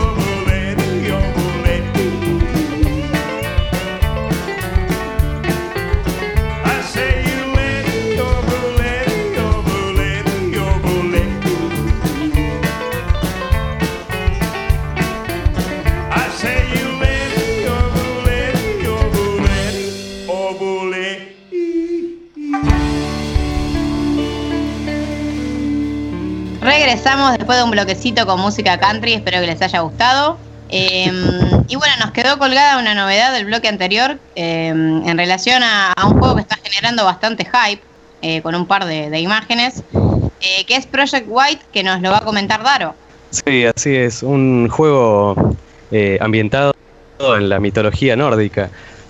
Se me hace raro que no haya salido algo así bastante, no igual, pero sí parecido con otros temas, en el que se ponga más eh, énfasis en, en ver el juego, o sea, la historia del juego desde el punto de vista de lo que comúnmente nosotros denominaríamos eh, el enemigo, ¿no? O sea, el monstruo, el bicho raro que nadie entiende, pero hay que matarlo porque si se reproduce puede crear algún problema eh, en la sociedad, ¿no? Siempre fue así en millones de juegos. Y ahora, bueno, como que poco a poco se va eso, esa idea de ponernos en la piel del malo, como que se va dando cada vez más. Ya lo habíamos hablado con, con Frank en el podcast anterior. Ya hubo juegos así hace bastante y ahora como que se está retomando bastante. No solo de ponerte en, el, en la piel de una persona mala, sino desde el punto de vista de alguien que por ahí es un incomprendido y no tiene nada que ver, pero bueno, por el simple, simple hecho de ser diferente o ser un bicho raro, una criatura diferente para los ojos del ser humano, ya es un problema. Y este juego está eh, siendo desarrollado en Unity, se lo ve bastante, por lo menos en el gameplay que se ve eh, en YouTube, que subieron los chicos de este estudio, está bastante bien pulido, diría yo. Está a las expectativas de lo que hoy podríamos esperar de un nuevo Skyrim, ¿no? Ah, bueno. eh, o sea, quieren levantar la vara bastante alto, ¿no? Sí, sí, porque, eh, bueno, como son ex desarrolladores de Battlefield y Payday 2, o sea, de lo que es de la parte de diseño, eh, eh, como que no son eh, unos nabos cualquiera, eh. Claro, tienen idea de cómo darle origen a, a esto, ¿no? Ya, aunque sea visualmente, porque, qué sé yo, la historia por ahí la puede armar cualquier otro que por lo menos sepa enlazar, qué sé yo, la relación de un personaje con lo que tiene que hacer a, a- a futuro, ¿no? Porque puede tener todos los del mundo y ser un juego aburridísimo, como ya mencionamos en muchos podcasts, y no sé si valdría la pena tirarle un palo más por la cabeza. El no Man's Sky. Sí, es que es, es que es como el juego, es el, el muleto, ¿no? Cuando hablas de un- Sí. una porquería, siempre terminás cayendo en No Man's Sky. Yo el otro día Sí. pensaba que en base a, a nuestros podcasts, yo creo que si alguien de Bethesda, de habla hispana, nos llega a escuchar, yo creo que nos bloquean, porque en todos los programas le tiramos un palo a, lo- Sí. a Bethesda Bueno, y a pero- Spag. Lo de Bethesda es con onda, porque, por ejemplo, yo le tiro sus palos porque obviamente se los merece, no es ninguna genialidad, pero yo, a mí, eh, eh, The Elder Scrolls me encanta eh, la historia, los personajes, eh, todo lo que se puede hacer, que todo sea interactivo, por más que le pongas un balde en la cabeza a tu mejor amigo y le puedas afanar la mitad de las pertenencias, qué sé yo, yo es un juego con el que me pasé en, en Steam me pueden llegar a ver con más de 120 horas de juego y solamente para completar las misiones principales, que me debe faltar bastante para la secundaria. Ah, pero eso Pero no es ya- nada. Sigamos con No Man's Sí, pero eso es lo que fácil. marca solamente Steam. Ahora si hablamos ya de juego en estado un poco más turbio, así medio con el parche en el ojo, le sumaría muchísimas horas más porque lo tengo hace bastante ahí en la biblioteca, pero bueno, la cuenta de Steam me la hice tarde y no tenía un mango cuando la creé, así que solamente puedo decir las horas que sí tengo contadas. Las demás eh, años de juegos de Skyrim eh, en el mundo de Skyrim ya es otra cosa, pero bueno, Claro, yo le metí no tengo nada sí, que- 300 horas a la versión de Xbox y unas 500 a la de PC. Sí, yo si me puedo contar, ahí. Fue un salió NPC ahí. Claro. Tendría que hacer un NPC que es el tío. Un EPC de Erwin tendría que haber sido. definitivamente. Seguramente también, porque cuando salió la expansión con que se podía hacer casas, con que te podías casar, que bueno, ah, no sé, qué sé yo, no sé qué opinar de eso, que podés tener hijos, como que Ya está, era al tu vida. principio un quilombo. Y dije, bueno, qué sé yo, tengo más vida en un juego que en la vida real. Sí, ah, claro, tenés la expansión y gracias a la casa Hellfire. Sí, Sí. Yo me hice las tres casas que podías hacer. eh, adopté Sí, dos niños. Gradié al máximo. cosa. Una sola esposa, hijo, puedes tener cuanto sea, pero esposa una sola, Sí, porque sí, si no sí. después espera con la OJ en cualquiera de las tres casas. Sí. Y, y bueno, y la otra expansión que es eh, la que Qué está la secta. bueno, no querría decir mucho. Qué triste, ¿no? Imagínate, imagínate vos el personaje de Skyrim, ¿no? Eh, Que el tipo vive de aventuras y de matar dragones y qué sé yo.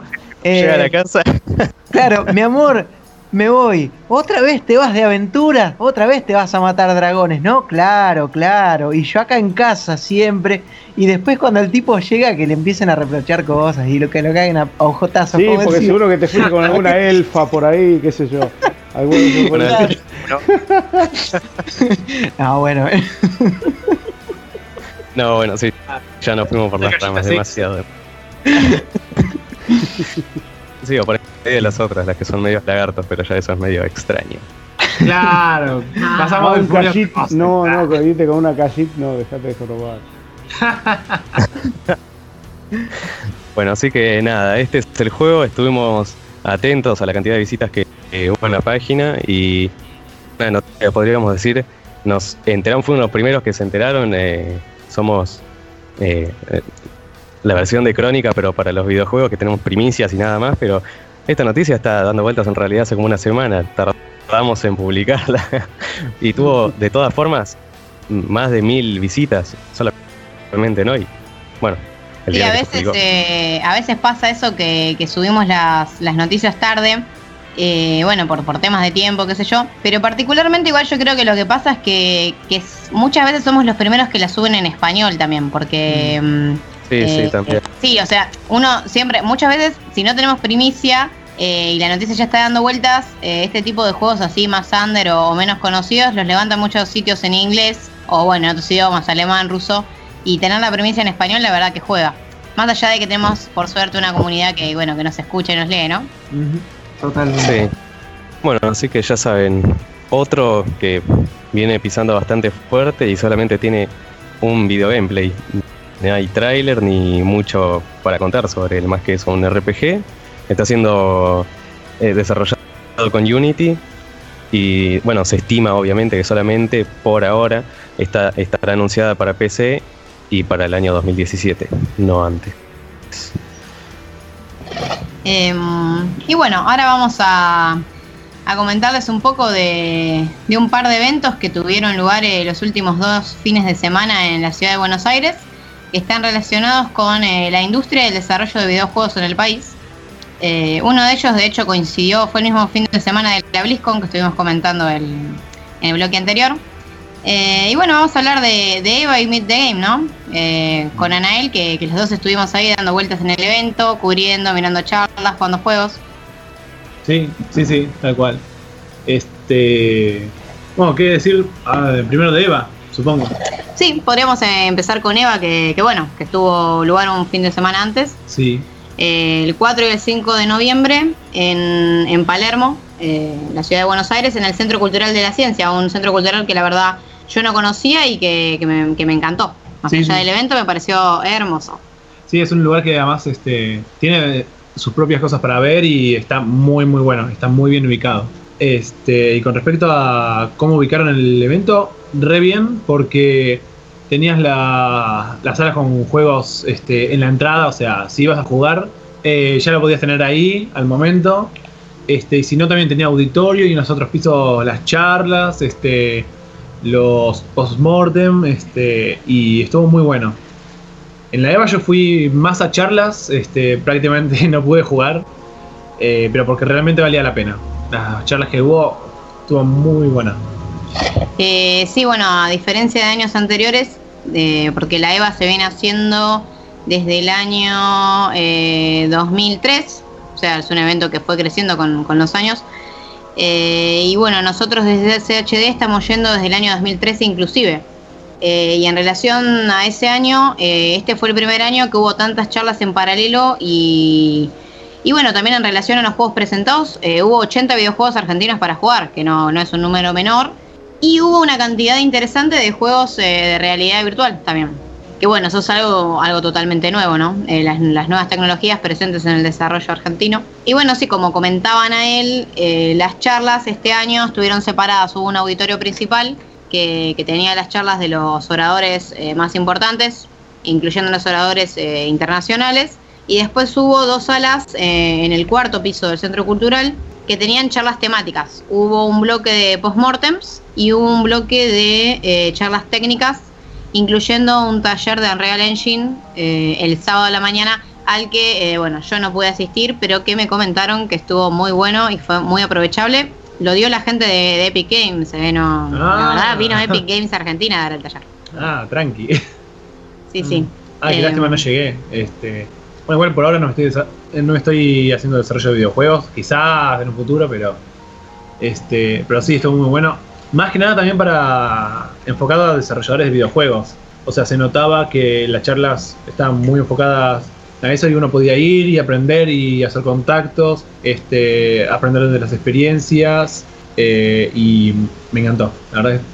Eh, sí, bueno, la- en relación a lo que decía de los contactos, hubo un, bueno, hubo una ronda de negocios con publishers de, de afuera eh, y vinieron los, eh, bueno, los de Versus Evil, que algunos lo deben conocer porque son los publishers de Banner Saga y de Amicro, que son dos indies bastante importantes de los últimos años. Eh, así que bueno, oportunidades para los desarrolladores de acá para, para hacer contactos y, y empezar a posicionar su juego en el exterior, hubo. ¿Hay alguna charla que, que te haya gustado más, Anael, o que quieras comentar? Bueno, obviamente, obviamente que es la charla que más me gustó, pero es la que quiero dejar para el final.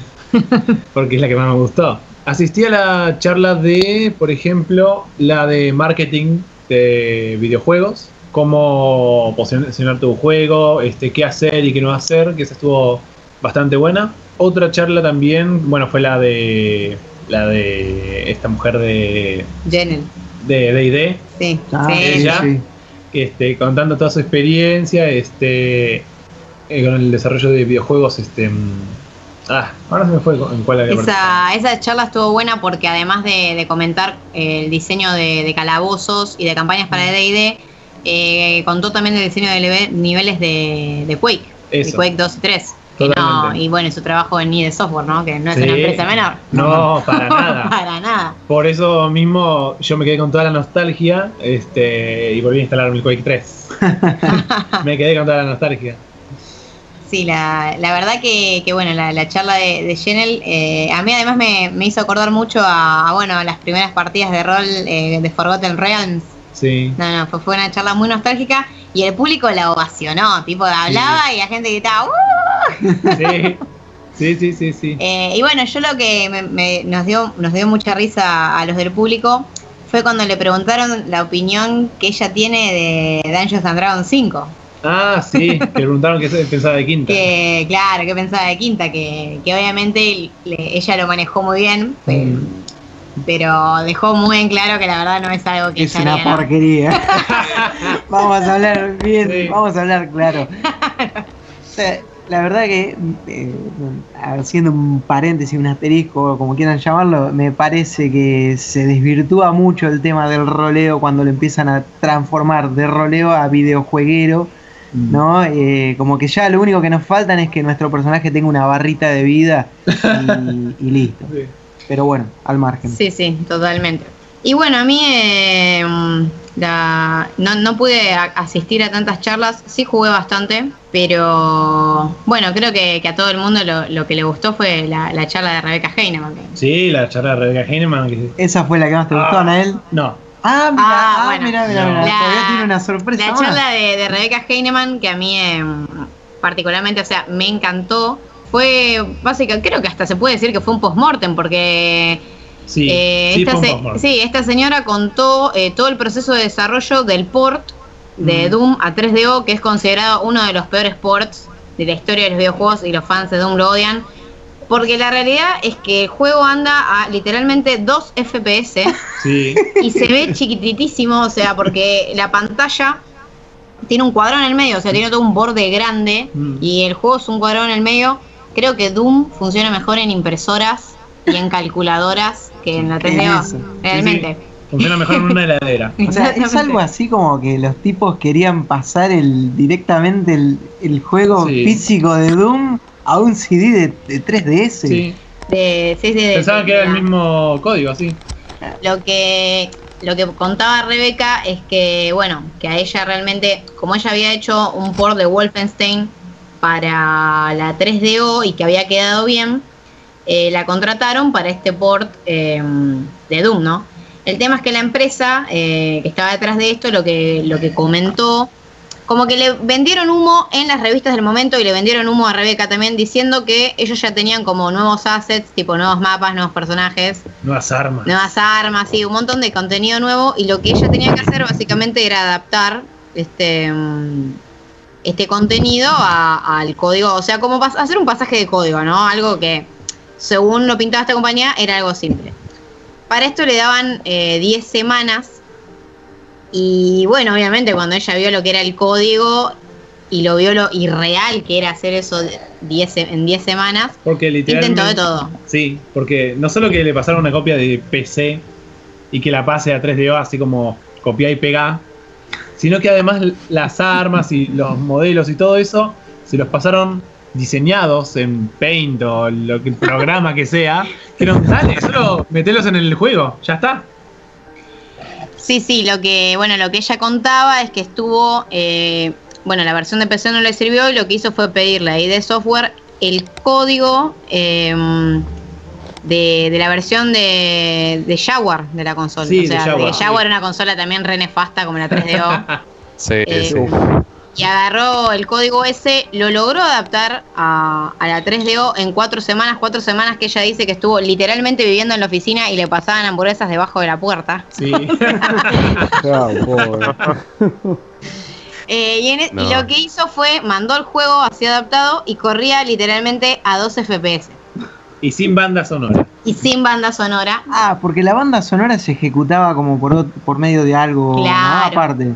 Porque Claro. los códecs de la 3DO no soportaban la banda sonora de ninguna de las otras consolas ni de la PC. Entonces, lo único bueno que le quedó a esa versión de 3DO fue que se volvió a componer la banda sonora y que es una banda sonora bastante copada, digamos. Eh, creo que es lo único positivo de todo este port. Sí, porque lo hizo, creo que fue el mismo que la contrató, que tenía una banda de rock, este, y adaptaron y cada dos días le mandaban un tema nuevo. Exactamente, sí, sí, sí. Ahí por lo menos en la parte sonora se portaron, pero la verdad que en todo lo demás, falsa publicidad. Un Sí. código que de hecho Rebeca eh, subió el código a, a- a GitHub. Pueden ver el código, cualquier programador eh, puede entrar.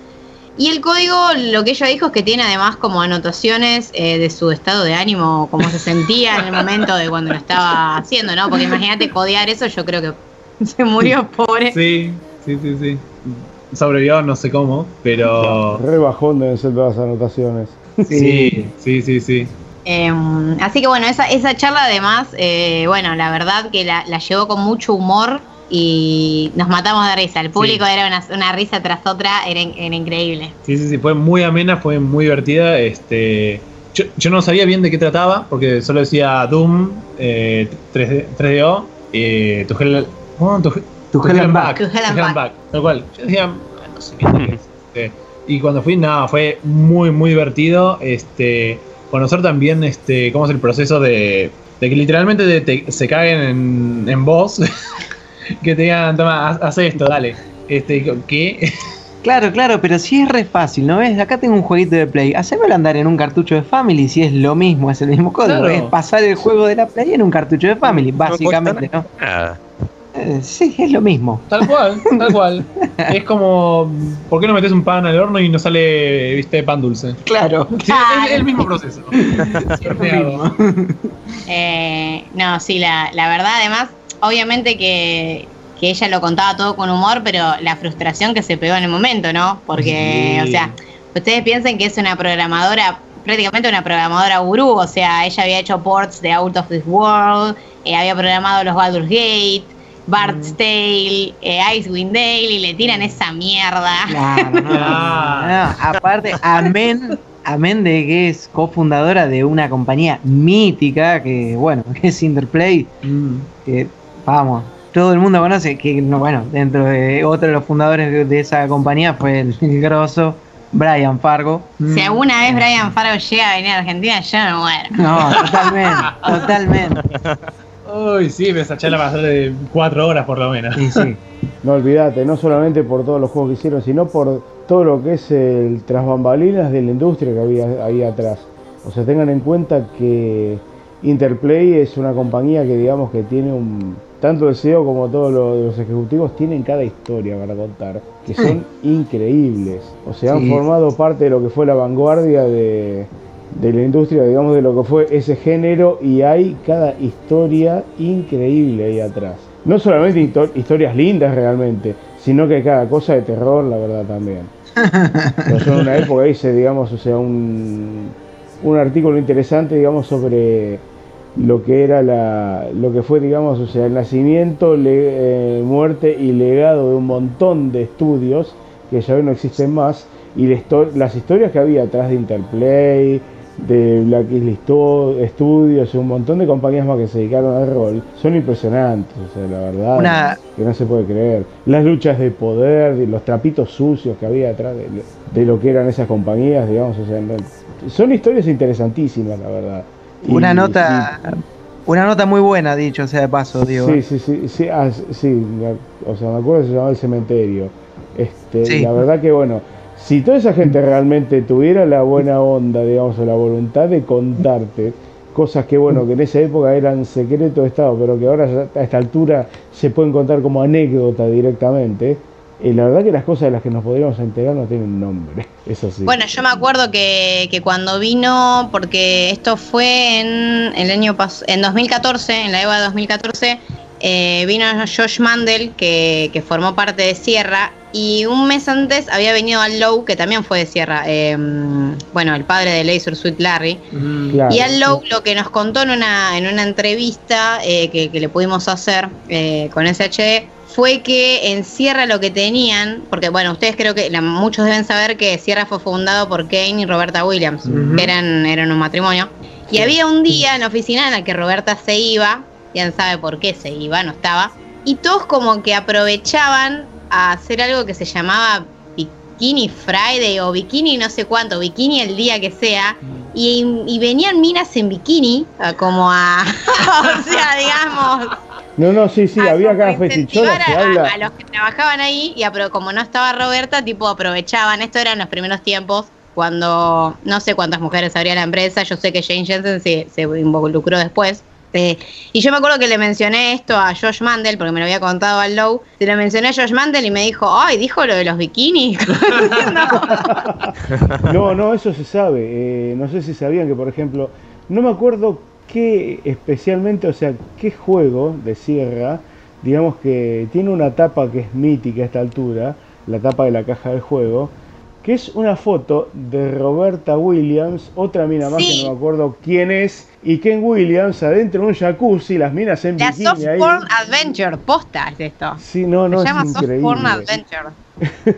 Sí, sí, no, sí. es algo como eh, que se habla de todo, de que había orgías, y adentro que pasaba cualquier cosa. Sí, sí, sí, totalmente. Pasa que Roberta Williams, a mí la verdad me encantaría conocerla porque es una, una mujer muy excéntrica. Ustedes, o sea, pónganse a pensar que de esa mujer salió, o sea, de la mente de esa mujer salió el fantasmagoria.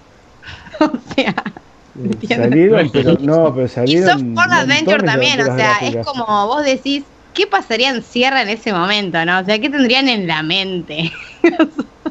¿Con No, hablan algo de que más o menos que cierra en esa época era algo como la mansión de Hugh Hefner, más o menos. Una cosa así. Era una joda ahí adentro. Pero ahora, ¿cuál fue la nota que más te gustó al final? La, la- el- que, Ah. que nos dejaste ahí el suspenso y. Ah, bueno, tampoco es tanto suspenso. Si vieron el programa, quizás. Este, la que más me gustó, porque es un tema que recién ahora se está hablando, es el tema de la- los videojuegos como herramienta para construir igualdad. Ah, que bueno. fue para mí la más rica de las charlas. Muchas gracias, Anael, porque yo participé en ese panel, como muchos, muchos sabrán. La verdad, bueno, yo obviamente como, como charla favorita tengo la charla de Rebeca de acá en la China, pero me gustó mucho haber participado en ese panel, me sentí muy cómoda y me encantó la... ¿Qué? Perdón, pero Franco está poniendo fotos del Soft Porn Adventure. Ah, sí. sí, Con el mozo ahí adentro del jacuzzi y nada que. Que decía, "Ala, las fotos de- estas fotos las tenés que poner cuando hablemos en el video.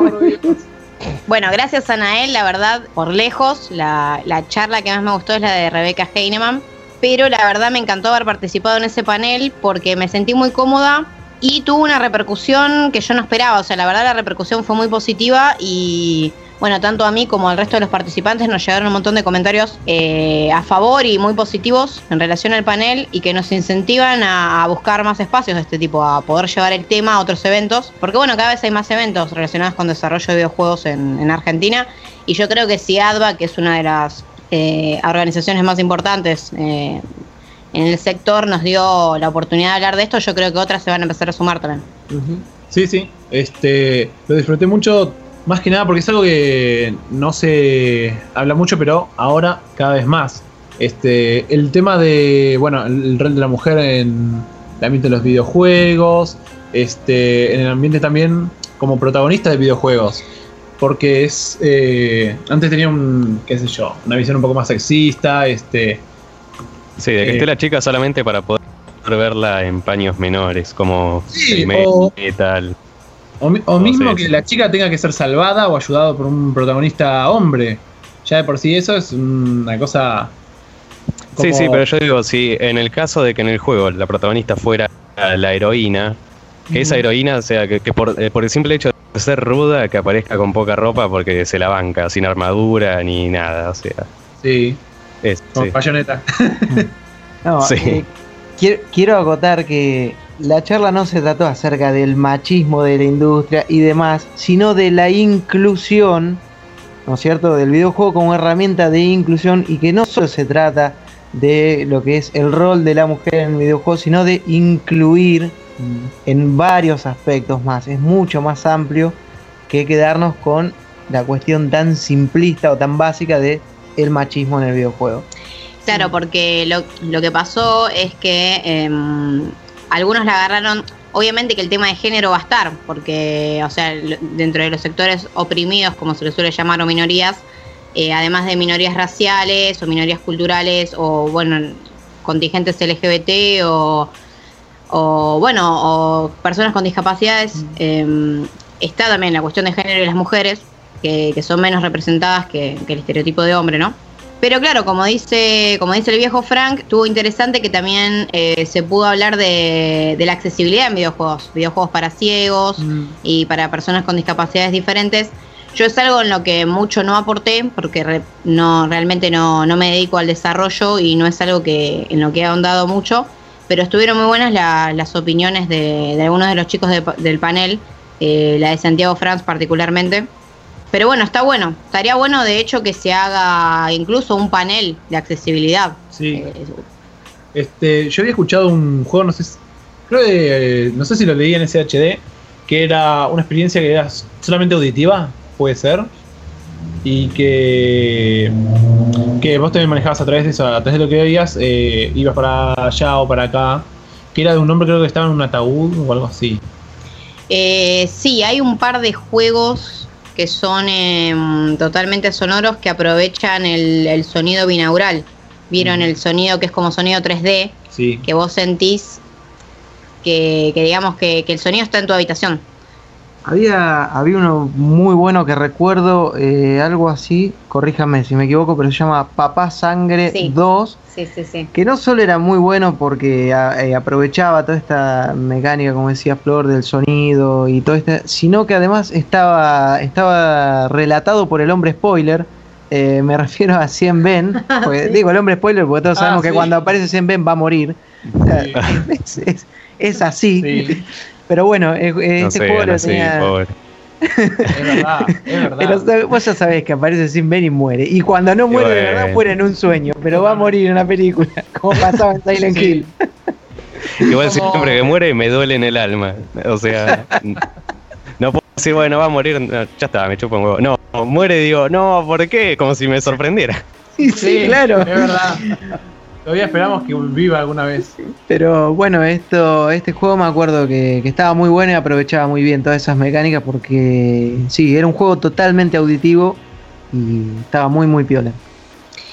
Sí, sí, la, bueno, está Papa Sangre, Papa Sangre 2, que es mucho mejor, y hay otro que, que en este momento no, no estamos recordando el nombre, que es el que, el que mencionan a él. Eh, y la mayoría de ellos igual están, están para celulares y para tablets, que, está muy bueno porque si uno se encierra en una habitación a oscuras con auriculares, yo el Papa Sangre lo jugué así, la verdad que me gustó mucho. Y bueno, eh, no sé si algo más para comentar de la EVA o, o podemos pasar a, a Meet the Game. Mm, Pasemos a mi Sí. Pasemos a Meet the pasemos Game. Meet the Game. Eh, bueno, el fin de semana que siguió a Eva, eh, el sábado 12 de noviembre, eh, tuvo lugar the Game, que si no me equivoco es la cuarta edición de este evento, eh, que esta vez se tituló Pre-Meet the Game, porque resultó que lo anunciaron, o sea, hubo un cambio en el anuncio y lo anunciaron como la antesala del Meet the Game, eh, propiamente dicho que va a llegar el año que viene, por marzo. Y bueno, en esta Pre-Meet the Game se siguió con un formato similar al de al de Eva, pero a mí lo que me parece particularmente que Meet the Game da más espacio eh, o pone más prominencia, digamos, en, la zona de exhibición de juegos, porque si en Eva hubo 80 eh, juegos para jugar con demos, eh, la mayoría eran demos, no eran versiones finales.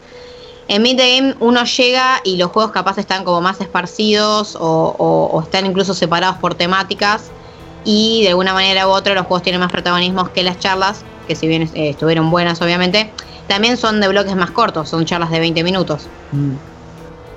Em, Sí, sí, para aportar también, este, las charlas eran un lugar más reducido. Este, en cambio, la zona de juegos, tanto había arcades, este, pinball y todo eso que estaba en la parte exterior y era mucho más grande, ocupaba dos, tre- dos pisos, tres. Este, em, había una zona que era solamente realidad virtual. Exactamente, lo, lo que tuvo particular el evento que se, se combinó con la noche de la realidad virtual, Mm. que el, bueno, Meet the Game fue de, de la una del, de la una del mediodía hasta las 6 de la tarde y a las 7 de la tarde en el mismo centro cultural, en el Cultural San Martín, empezó la noche de la realidad virtual. Que obviamente los juegos que estuvieron en la noche de la realidad virtual estuvieron también en Meet the Game, porque eran todas aplicaciones y juegos argentinos. Eh, y a mí lo que me gustó, yo creo que lo que más me gustó del evento fue la zona de realidad virtual. Porque me parecieron que, mm, bueno, estaban muy bien organizados, o sea, muy separados cada, cada juego con su espacio. Y eran experiencias muy copadas. Eh, había, bueno, de automovilismo, estaba el, el hover, que es el que yo Sí. probé, el, el- el de las, de las eh, Motos. que Sí. también estuvo en EVA y la verdad me encantó a mí. Sí, yo también lo, lo probé con una amiga, este, y sí, es una experiencia que estaba buena. Algunos decían que le mareaba, pero yo la pasé re bien. Es, es muy divertido. Este, y daba. Da para lugar a un buen juego de carreras. Este. Porque era una pista circular bastante pequeña, pero puede dar a mucho más. Puede dar a mucho Sí, más. sí, a mí me, me recordó un poco a, a Twisted Metal, por ejemplo. Es como un Twisted, Twisted Metal futurista con, con motos. Y me parece que a mí lo que me gustaría particularmente, porque la demo que mostraron era de uno versus uno, Mm, pero que tal vez, como dice Anael, podría dar un poco más y hacer algún free for all o algo de con más jugadores. ¿no? Deathmatch. Este, Claro. Sí, sí, sí. Sí, sí, sí. Eh, bueno, no, la verdad que yo no fui, me quedé con unas re ganas de ir.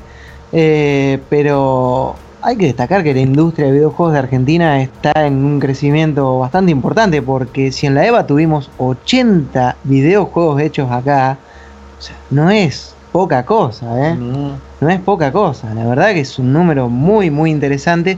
Y además eh, de este, bueno, de, de- de- de ser un número, como digo, eh, importante, las ideas y los productos que están desarrollando son realmente muy, pero muy buenos. ¿eh? Eh, sí, bueno, lo que en Meet the Game hubo eh, menor cantidad de juegos, pero lo que también se puede destacar es que Meet the Game tuvo juegos que en EVA no estuvieron, Mm. lo cual significa que si en EVA hubo 80 y yo creo que en Meet the Game hubo 10 juegos que en EVA no estuvieron, así que la verdad que podemos hablar 100 juegos en desarrollo que tienen algo para mostrar, yo creo que en el país hay seguro. Eh, Además, solo que muchas veces quedan afuera o Sí, sí. porque están en otra provincia. obviamente debe haber más, pero ya hablar de un mínimo de 100 juegos yo creo que es un número increíble Mm. eh, para lo que creció la industria. Sí, además, bueno, eh, Sí, la verdad que sí, es un crecimiento explosivo que ha tenido la industria en los últimos ponerle 5 años más o menos. Tiene que ver mucho el hecho de que, por ejemplo, acá ya en el país hace unos cuantos años que está disponible la carrera de desarrollador de videojuegos, o sea, porque creo que es una movida que le inició en su momento en Niche Campus, creo, eh, y ahora, bueno, eh, hay un montón de, de lugares en sí donde, donde te podés meter en este tema, digamos, de, del desarrollo de videojuegos. Y hay muchísima gente que se ha metido, tiene que ver también el hecho de que, bueno, lo- los medios que ha habido acá en Argentina, que, digamos, o sea, que han cubierto todo lo que es el área de periodismo de videojuegos, han motivado a muchísimos gamers, decía, que directamente se vuelquen para ese lado y se conviertan en 100 desarrolladores, una vez que han crecido, digamos, o sea, que terminaron la, la secundaria, hay muchísimos gamers que directamente se convirtieron en parte de la industria. Es así, ha crecido muchísimo de la mano de ese tipo de gente, la industria acá en el país. Sí, sí, totalmente. Además, bueno, eh, SHD tuvo su stand.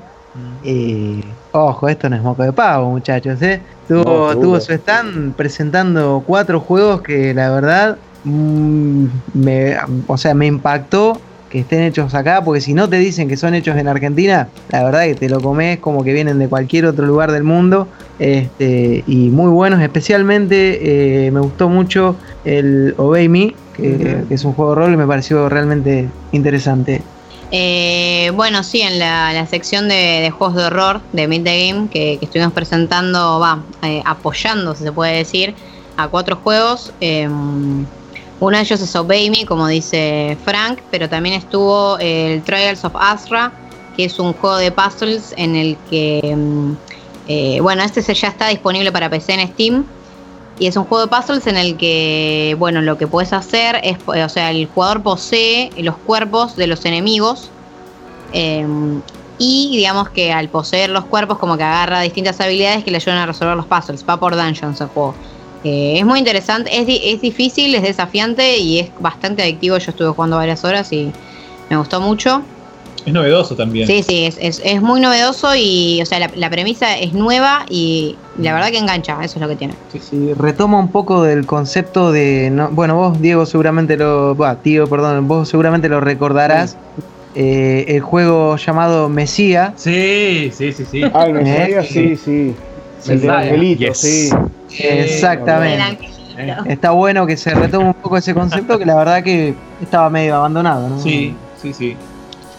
Eh, bueno, y después eh, otro de los títulos es Repressed Horfield, em, que lo desarrolla Federico Jacobson, que es un chico que nos sigue bastante en, en SHD, Sí. lo deben reubicar. Que es un. Saludos a- Saludos para él, obviamente. Para él. Es un survival horror eh, al estilo de. Bueno, ¿vieron los juegos hechos en RPG Maker que a todos nos re gustan? Sí. Es un survival horror de ese estilo y a mí lo que me gustó particularmente es que el nivel que, que es jugable me recordó mucho, bueno, no, a, lo- a los primeros Silent Hill, esa onda de, de un ambiente, bueno, de dos mundos, eh, eh, de tener que resolver puzzles bastante medios metafóricos para abrir una puerta. el- la, la verdad está, está muy bueno y eh, visualmente es bonito, es pixel art. Eh, Pixel Art tiene su encanto Sí, sí. en la nostalgia y siempre gusta. Y bueno, después el otro título es el modelo de Pigman, eh, Pigman's Model, que tiene el, el nombre idéntico a uno de los relatos más conocidos de Lovecraft, eh, del ciclo no relacionado con, con los mitos de Tulu, que, que la verdad también estuvo muy bueno. Eh, y bueno, creo que, que Anael querías comentarnos algo de, de este juego. Sí, este. Bueno, voy a, voy a comentar que está muy bueno. Eh, yo, la verdad, que me gusta mucho lo que es aventuras point and click. Este. Porque son una buena forma de narrar una historia con una cierta jugabilidad, pero sin, desviar, sin desviarte demasiado. Este. Y sí, es una historia cortita. Este. Que bueno, lo que puedo decir que quizás es que es más un approach a una aventura gráfica que una. porque puzzle hay uno solo en sí. Hay uno solo que es ir a buscar una lámpara. Pero está bueno, me gustó mucho, sobre todo lo que es arte. Este, tiene una cosa bien oscura, que es bien de Lovecraft. Y, y definitivamente creo que les- New Focus Games va a sacar cosas muy copadas a partir de eso. Definitivamente. Sí, sí, eh, mm, creo que igual eh, la, la versión del juego que estuvo en la expo de alguna manera la van a, la van a expandir. eh, por el momento, por ahora está para PC, la verdad no, supongo que lo lanzarán en Steam o algo así, la, verdad no, no, no tengo idea de los planes. Sí, este.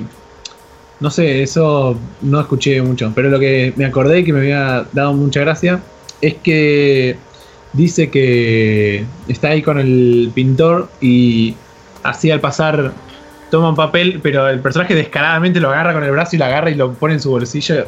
Es muy gracioso. Es como, no sé, se lo roba ahí en toda la cara sutilmente. yo. Sí, las, las aventuras gráficas siempre tienen eso, ¿no? Que por más serio que pueda ser el, el relato, como en este caso un relato de Lovecraft, como que siempre tienen algo, algo ridículo, algo humorístico. Sí, sí.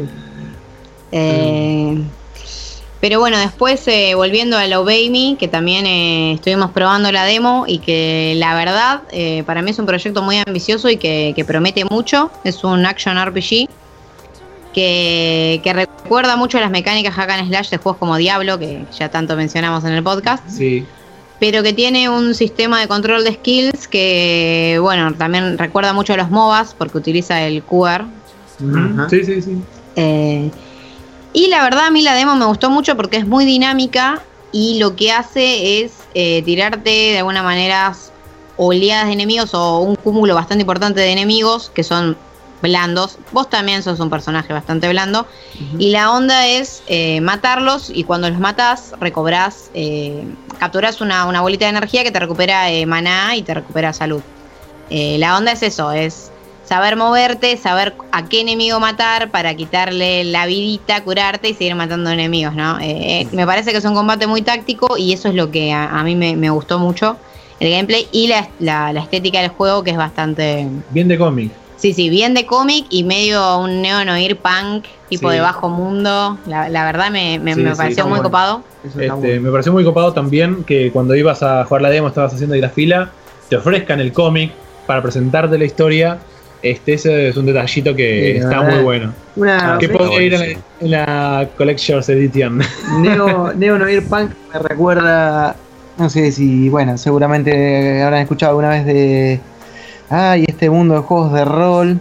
Eh, Mundo de Tinieblas. No, no, no, no, no, no, no, que transcurre también en un futuro. ¿El Cyberpunk?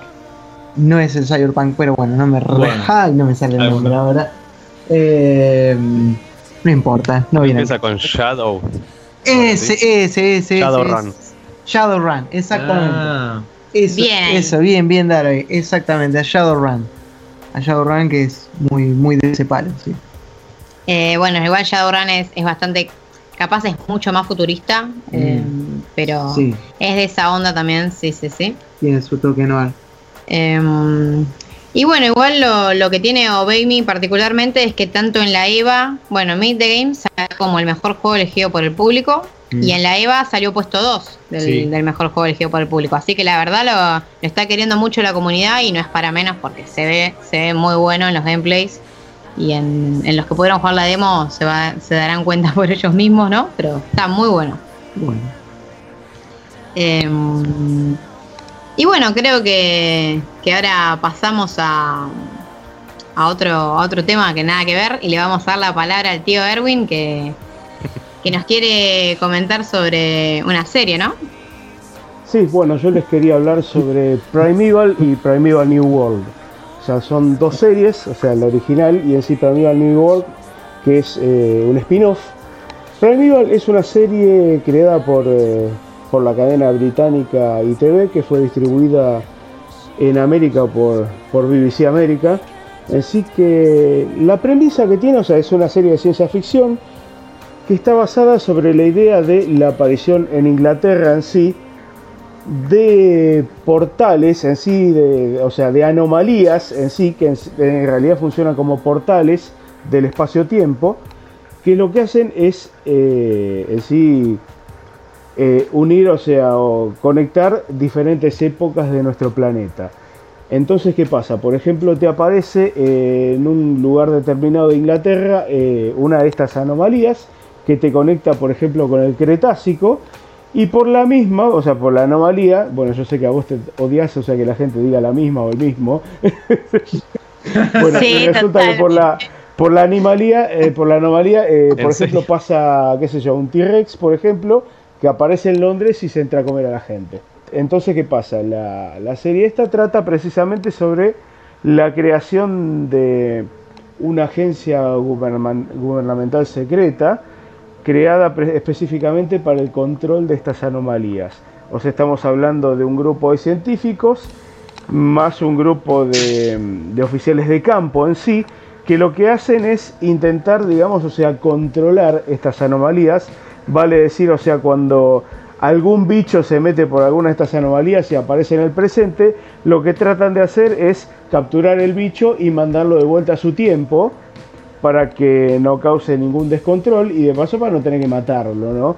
Todo con un espíritu muy conservacionista. Eh, lo que tiene interesante en sí es que nos plantea no solamente la aparición, digamos, de, de criaturas prehistóricas clásicas, como por ejemplo precisamente qué un T-Rex o un Triceratops, por ejemplo, sino que cada episodio en sí está dedicado a un tipo de criatura diferente y en muchos casos eh, los protagonistas en sí, los bichos que son los protagonistas de cada uno de los episodios, son criaturas que, digamos, de las cuales en muchos casos no teníamos conocimiento, o el común de la gente no tiene conocimiento. Son criaturas un tanto más oscuras en sí, o sea que poca gente ha conocido. Y lo interesante también es que nos plantea una variedad muy grande en sí de criaturas, incluso llegando al caso de que eh, algunos de estos portales no nos comunican tan solo al pasado, a diferentes periodos del pasado terrestre, sino al futuro incluso. Entonces, por ejemplo, tenemos la, la aparición de, del Future Predator, por ejemplo, el depredador del futuro, que es una criatura hipotética eh, que vendría a ser una evolución de los murciélagos, por ejemplo, que se convierten en un super depredador capaz de, de localizar a sus presas por, eh, por sonar, como funcionan en sí los murciélagos, pero que eh, en virtud de su tamaño y de su ferocidad, por ejemplo, están capacitados para matar a un ser humano sin ningún problema.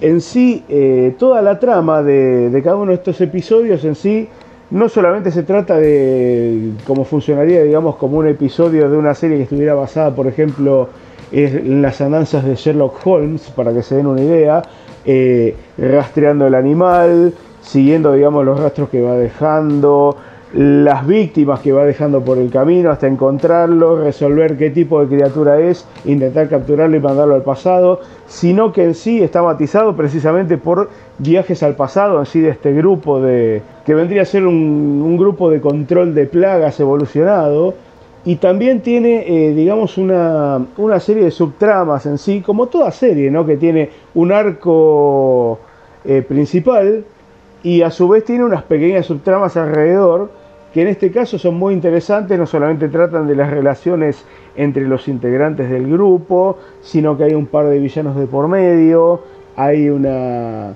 una maniática, digamos, mesiánica que lo que intenta es acabar con la raza humana de por medio y su objetivo, para que se den una idea, es viajar al pasado cuando, cuando la raza humana, digamos, no, no, no era tan numerosa como hoy día. Entonces planea acabar con las primeras comunidades de homínidos que existieron en África para directamente cortar esa rama evolutiva y prevenir el nacimiento de la raza humana directamente. Eh, la verdad es que es muy, muy interesante. Las primeras tres temporadas de la serie, estamos hablando de temporadas cortas, porque en sí las primeras tres temporadas no tienen más de seis episodios, después lo elevaron a, una docena con las temporadas 4 y 5. Las primeras tres temporadas están hechas en, en definición estándar y las últimas dos están hechas en HD. Lamentablemente la serie, digamos, eh, tuvo problemas de presupuesto, por eso se discontinuó, porque la verdad que valía mucho la pena realmente, pero vale decirlo, eh, los dinosaurios hechos en CGI no son para nada baratos.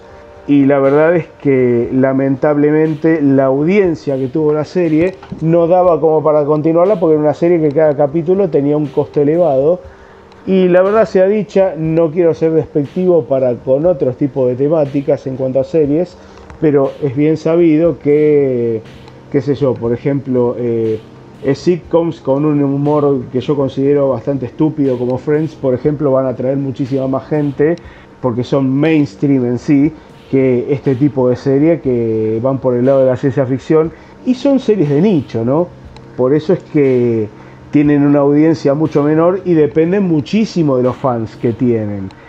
Eh, por eso es que bueno, la serie no prosperó más allá de la quinta temporada, Te- de hecho termina con un cliffhanger, porque la sexta temporada nunca llegó a materializarse, pero la verdad es que es interesantísima, vale mucho la pena que vean estas cinco temporadas que existen, y de por sí, bueno, contó en sí con precisamente con un spin-off que es Primeval New World, que precisamente como su nombre lo indica, es un spin-off ambientado no en Inglaterra, sino en América, concretamente en Canadá, en la zona de Vancouver, en donde también empiezan a aparecer estas anomalías, esta, esta, tempor- eh, esta temporada única que existió en sí de Primeval New World eh, sería contemporánea de la, de la temporada 5 de la Primeval original.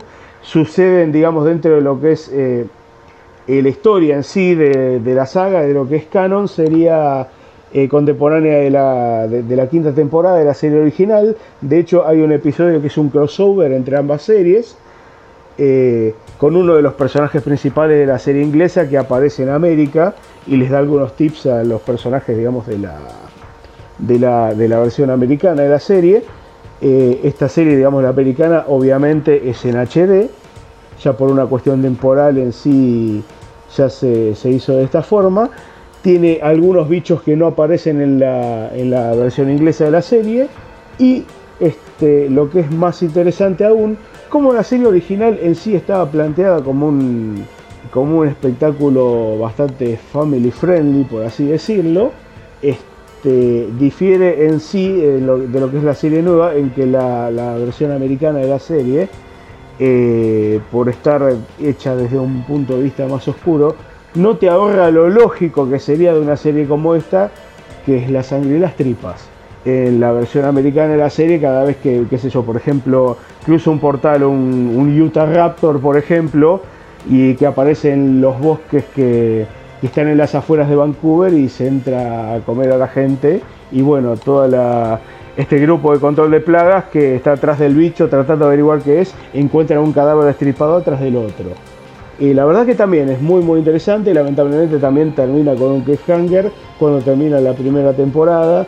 También tenés de por medio eh, la trama principal, aparte del tema de las anomalías, es digamos, o sea, la, mm, la ambición del personaje principal de la serie, que es un millonario excéntrico en sí, es un genio científico, eh, el dueño de una empresa que se llama Cross Photonics, que se llama Evan Cross, eh, el tipo lo que está intentando en sí es ir más allá de lo que fue el grupo, digamos, os- original, el grupo de la serie inglesa, que trata no en sí de contener las anomalías, sino de revertirlas, incluso de usarlas en sí como un portal eh, para volver atrás en el tiempo, intentar eh, impedir el asesinato de su propia esposa por parte precisamente de una de estas criaturas que pasó a través de un portal y se la morfó. Concretamente un albertosaurio que, un albertosaurio que vendría a ser eh, el albertosaurio digamos que viene a ser como un T-Rex un poco más chico. Está a mitad de camino entre un Velociraptor y un T-Rex. Ese bicho pasó a través de un portal y le comió a la mujer.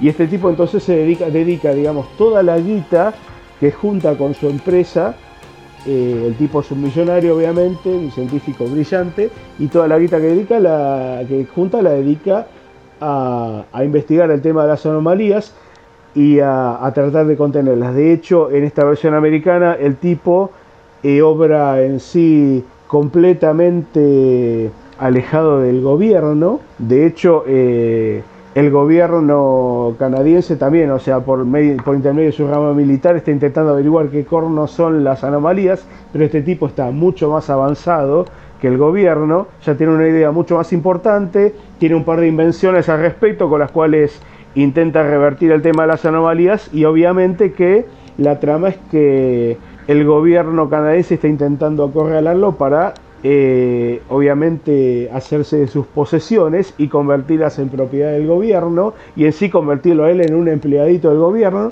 mientras que él al, al mejor estilo digamos de lo que es, ustedes saben digamos eh, la trama de, la- de las películas de Iron Man, en las cuales, bueno, eh, precisamente el gobierno le trata de, afanar los trajes y el tipo no quiere saber nada. Bueno, acá pasa lo mismo, el tipo trata de, de escamotearle las invenciones, el tipo, y, o sea, el gobierno trata de afanárselas para eh, llevar adelante su propio plan con respecto a las anomalías. Son dos series muy, muy interesantes. La trama obviamente no tiene nada que ver con lo que vemos usualmente. Eh, sí, hoy por hoy, bueno, y en el pasado en sí se han, se han proyectado en sí ambas series por, eh, por el canal Sci-Fi. Y hay reruns permanentemente, porque han cosechado un grupo de fanáticos muy importante eh, que están permanentemente clamando porque las series continúen y que se les dé un fin lógico, ¿no? Eh, lo cual no fue llevado a cabo precisamente por una cuestión de presupuesto, porque lamentablemente, como lo estaba diciendo, eh, la cantidad de fans que cosecharon, pese a que son fans rabiosos en sí, no era la suficiente como para seguir llevando adelante las dos series, porque eran dos series bastante caritas en presupuesto y que no cosecharon la audiencia necesaria como para seguirlas eh, llevando adelante. Bueno, y quién sabe, ¿no? Capaz eh, Netflix agarra los derechos. ¿Vieron que Netflix revivió varias series o, Sí. o apoya Sí, económicamente? Ah, sí. produce, es la palabra correcta. Produce muchas series y si es una serie de nicho que tiene que tiene fans, quién sabe, puede ser. No, seguro. De hecho, tiene- Prime Evil eh, estuvo en el catálogo de Netflix. De, el del catálogo Yankee sigue para ver. En el catálogo latinoamericano estuvo hace unos meses y ahora la quitaron Estuvo, porque, estuvo, bueno, sí. nosotros nos quitan cosas Y siempre. por cuestiones regionales, sí. Eh, Sí, sí, incluso ya. les, les voy a tirar un, digamos, un pequeño spoiler para que se den una idea de lo de las ideas tan ingeniosas que tienen con respecto a la trama.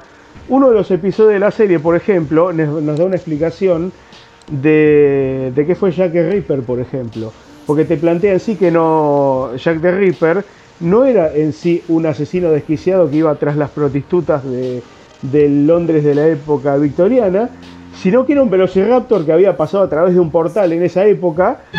Y como andaba, Muy como velociraptor andaba cazando de noche, agarraba al- a los seres humanos que encontraba de noche por la calle, que eran las prostitutas. Muy bueno, y la verdad que. a veces las morfaba. Eh, te digo que No. te dan en- O sea, es un, un giro argumental muy, muy interesante. Y sí, nadie se esperaría eso, la no, verdad. para nada.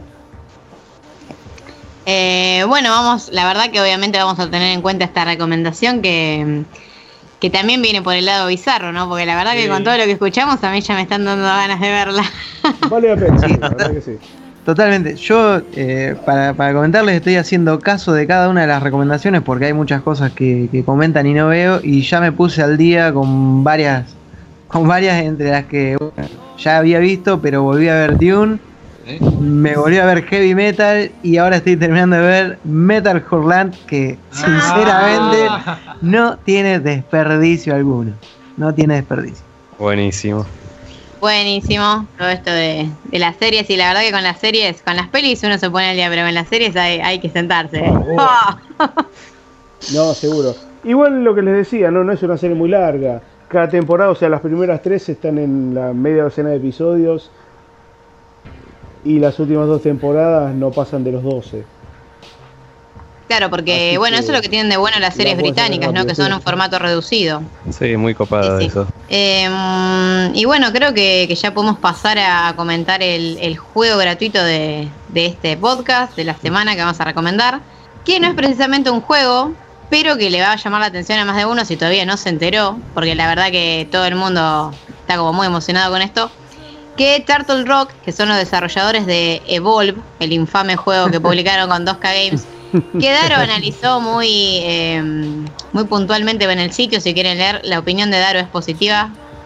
eh, porque el juego está bueno, tuvo un problema a nivel DLC o, o a nivel servidores, ¿no? No, no es que el juego sea malo. Sí, ojo, el análisis está para el juego como estaba en ese momento. Hoy po- por hoy se ajusta a eso. O sea, el, el- el análisis no, no se va actualizando, gente. No, no.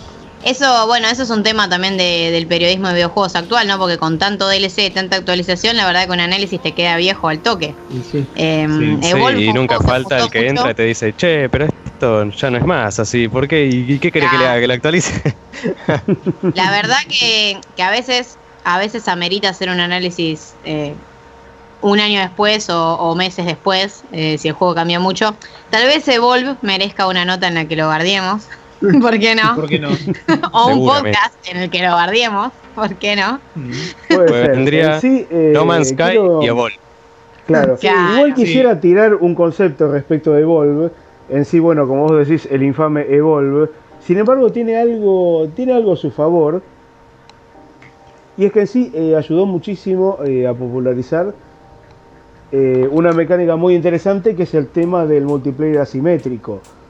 Sí, Sí, sí, totalmente. Wolf sentó las bases en eso casi. Claro, exactamente. Sí. Y hoy por hoy, bueno, no Evolve en sí, pero yo lo que les recomiendo, les recomiendo mucho en sí con respecto a lo que es multiplayer asimétrico, todos van precisamente por el lado de Evolve y ese tipo de juegos. Yo lo que les recomiendo mucho, si tienen ganas de probar alguna vez, es Depth. Eh, concretamente estamos Ah, hablando de los multiplayer asimétrico, exactamente, que es buzos Sí, versus muy bueno ese. Sí, Es excelente. está muy copado. O sea, son lo, en sí, yo en una época hice una nota respecto de eh, lo que era, hice un top 10 sobre los mejores eh, ataques de tiburón en los videojuegos, para que se den una idea. Y Depth eh, se llevaba la palma precisamente porque son lo, lo que son, en sí, los ataques de tiburón de Depth eh, son una cosa impresionante. Sí, es súper adictivo. Yo me acuerdo de cuando me dieron la key para hacer el análisis en su momento. Está bien, era un momento muy temprano eh, para hacer un análisis así eh, anticipado de lo que era el juego. Y dije, oye, qué sé yo, no debe haber mucha gente. No había tanta gente, pero ponele, a la una estaba jugando con cinco personas, ¿no? A la una de, de la tarde. Y después, a las 8 o 9 de la noche, de esos cinco había cuatro que eran los mismos que estaban ahí conectados. Y ya iban, no sé por qué nivel. Era. Y al otro día igual, o sea, no, no se levantaban de la silla. Está muy, muy Eran bueno. los desarrolladores. Muy, muy. Eh, Sí, pero. No, es una locura. En ese, las primeras partidas, por ejemplo, de suerte, los matabas una, dos veces. Cinco horas después de que vos dejaste porque tenías que ir a hacer tu vida eh, cotidiana, volvías y, y no te dejaban respirar. No, seguro, y lo que fue cuando metieron el DLC del Megalodón, eh, no te das una Ah, idea. sí, buenísimo. era precisamente entre cuatro tener que enfrentarse a un tiburón de 20 metros de largo, olvídate. Sí, Tuvieron eso muy fue buenas ideas en sí. lo mejor. Eh, bueno, y volviendo a Turtle Rock, de alguna manera, entre comillas, para, eh, no sé, pedir disculpas por lo de Volve, lanzaron de manera gratuita una campaña nueva para Left 4 Dead, co- conocidísimo juego que seguro todos jugamos, que llegó hace 8 años, en 2008, para a PC. ¿Cómo pasa el tiempo? ¿Cómo pasa el tiempo, no? Yo me acuerdo las tardes, las noches de vicio eternas de. Left 4 Dead. El, el uno yo lo, lo- lo liquidé. Here. Eh, bueno, lanzaron una nueva campaña que se llama eh, Damn que vendría a ser como una especie de conexión entre Dead Air, que es la que termina, no sé si se acuerdan, que termina con el con lo del avión que se toman en el aeropuerto, Sí. y Blood Harvest. La cuestión es que esta campaña Damn está completa, o sea, se puede jugar entera, tiene, tiene casi, o sea, tiene todos los contenidos, eh, todos los escenarios y la safe house, todo. Pero le faltan eh, algunas cosas particulares, como por ejemplo texturas, y tiene también eh, algunas, como se dice, carencias o fallas, bueno, técnicas, ¿no? Bugs. Bugs, o sea, no bugs que te vayan a, ¿cómo se dice?, a, a- a arruinar la partida, pero sí bugs a nivel de, por ejemplo, bueno, texturas mal puestas o algunas cosas de... Hay momentos en los que los zombies no reaccionan como tuviesen que reaccionar en ciertas partes, o por ejemplo los explosivos, algunas armas no rompen o no detonan algunas estructuras que, que, bueno, que en la versión final lo iban a hacer y que en algunos escenarios de Left 4 Dead pasa en las campañas eh, completas. Pero bueno, lo bueno es que esta campaña eh, es una, una edición más a un juego que todavía sigue jugando un montón de gente. Sobre todo porque, bueno, Valve lo regaló varias veces, o sea, muchos los tenemos en la biblioteca de Steam. Sigue teniendo un montón de usuarios. Y bueno, además agrega mapas al modo supervivencia. O sea, no es solo una campaña, como las típicas, sino que agrega mapas al modo supervivencia. Y es gratuita, que es lo más Es importante, lo ¿no? más importante, totalmente. O sea, es como siempre decimos, a caballo regalado no se le miran los dientes. Y la verdad que está, está para aprovechar, bajárselo y desempolvar ahí de la biblioteca un, si es que no lo tienen instalado, ¿no? Un, Eh. un gran juego como es Left 4 Dead. Totalmente. Uno, la verdad que uno de los mejores juegos de zombies que, que existieron jamás, Left 4 Dead. Es Sí. así. Y ya que estamos con juegos de alguna manera eh, innovadores a nivel eh, multijugador, Left 4 Dead fue una pil, un pilar en lo que es el multiplayer eh, cooperativo. Sí. Sí. Porque en esa época la verdad que un, eh, si bien se podía jugar en Teams, porque bueno, en el, co- el Counter siempre jugamos, la verdad que la interacción que había entre Sí. personajes en el Left 4 Dead era revolucionaria. Sí. El único que se parecía, me parece, era un mod de Half-Life. No sé si se acuerdan, capaz, este. Special Cops o Coop. Seven Cops, creo que era. Que tenías que ir también derrotando muchas oleadas de enemigos, este. Mismo del universo Half-Life, este. Y vencerlos con tus compañeros. Y llegar a, a la fase final, muy parecido al Left 4 Dead. Claro, claro, y el bueno, y el modo zombie del Left 4 Dead, eh, del eh, Half-Life también. Sí. También. que- también. sí, sí, sí, fueron todos los antecedentes justamente también de juegos de Valve que, mm, que terminaron materializándose en un juego nuevo, ¿no? Mm. Y esperemos que algún día, algún día llegue Left 4 Dead 3. Ojo. Es más factible que Half-Life 3, es la realidad. Es muy probable, sí. Seguro. Dia- Diablo 4 va a llegar antes. Sí, sí. Eh, mm, Es que, es que Gabe dijo, ya está, ya le hice, déjenme de joder con sacar otra aventura de Gordon Freeman. Ya está. Uwe pero- Jr.. Uwe Boll Jr. va a sacar la película de Half-Life antes de que salga el tercero. ah. Totalmente. Por favor. Uwe Boll va a hacer una película buena antes. Oh. Eso ya ahí, ahí, ahí. Eh, mm, y bueno, el que quiera bajar esta nueva campaña, eh, la pueden encontrar el enlace en nuestro sitio. Eh, y también en el, en el sitio oficial de Turtle Rock, además de subir un enlace para descargarla, subieron un poco del, del plano conceptual de cómo diseñaron ellos, digamos, la, la campaña, con, con algunos comentarios interesantes sobre escenarios, que a los fanáticos le- les va a gustar mucho. Eh, así bueno, a instalar de nuevo Left 4 Dead o a volver a, a jugarlo si lo tienen instalado Tal con un nuevo contenido sí. gratuito. Tal cual. Eh, y bueno, ya pasamos a, a la sección A la de sección- la despedida. Final, a la, a la despedida. Sí. Triste despedida. Y bueno, como siempre es, ¿qué estuvimos jugando esta semana? Así que bueno, no sé quién quiere comenzar rompiendo el hielo. Eh, bueno, arranco yo. Este, igual ya lo había comentado. Este, que con todas las charlas de Rebeca y demás, me volví a instalar el Quake 3 por una cosa de nostalgia. Así. Y es verdad que hacía mucho no jugaba un Deathmatch. Porque viste que ahora todos los FPS son más cooperativos. Ujú. Y ese Deathmatch puro y duro. Que por ahora estoy jugando con la IA porque le estoy agarrando la mano. Porque hace años y años y años. Pero bueno, voy a ver a quién enganche de nuevo para. Un, Para dead, una un deathmatch a cara de perro era eso. Totalmente. A cara de Totalmente. perro. Ahí no había amigos, no había nada. No, no, no. Y cuando tenías el quad damage, viste, y que salías a- de dos escopetazos bajabas a uno, Chao. era. Sí, sí, sí. Y descubrí que una de las armas más inútiles es lanzagranadas, que las granadas tardaban como 4 segundos en explotar. Digo, ¿por qué pusieron eso en el juego? Pero bueno, eso. Eso fue lo que estuve jugando. Bueno. No sé quién- Eh, bueno, yo lo- la verdad que hasta para el próximo podcast voy a haber jugado algo porque ya mi actividad facultativa va a descender, pero esta semana yo no, no, no estuve jugando nada porque entre tantos la eventos, entre tantos eventos y, y bueno, y, y la vida y el estudio, el laburo y todas esas cosas no pude, pero sí quiero mencionar algo de horror, entre comillas, estuve jugando con una app que se llama Beauty Cam. Saludos a Gillo, sí. por favor. Por Dios. Ay, ay, ay. Esta app eh, yo La la foto conocí de huevo duro.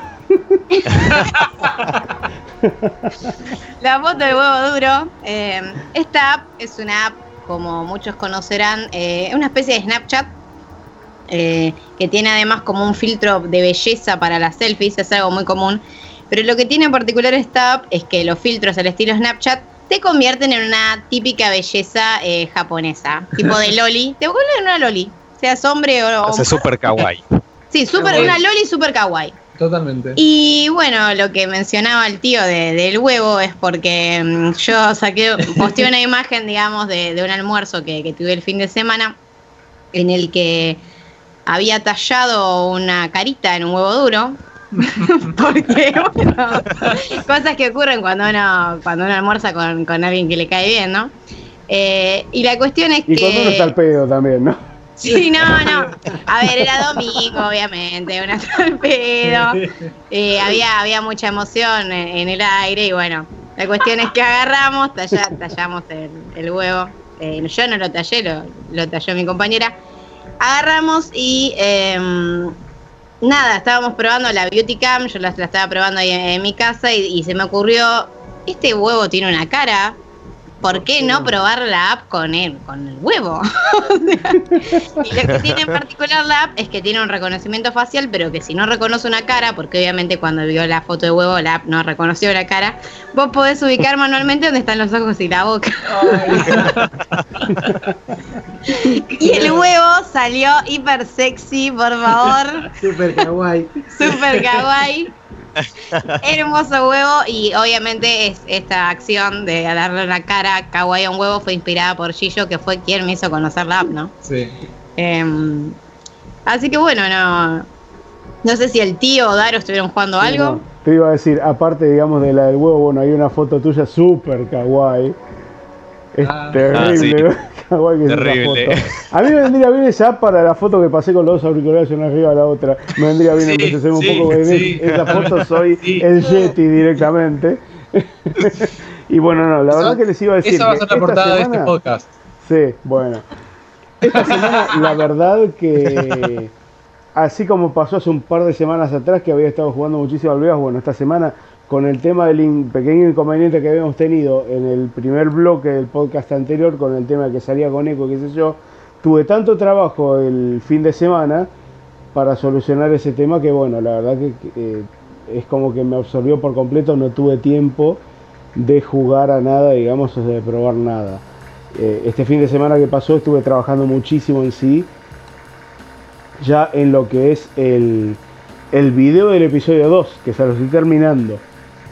Más el, Otra que- sí, más el gag reel que vieron el otro día, que es algo increíble. Así que bueno, la verdad que estuve, sí, estuve, estuve jugando al Vegas, estuve jugando al, al Soundforge, a lo loco. Al editor Tycoon. Exactamente. Ya para la semana que viene, sí les prometo que voy a volver a las andadas, voy a jugar algo de vuelta.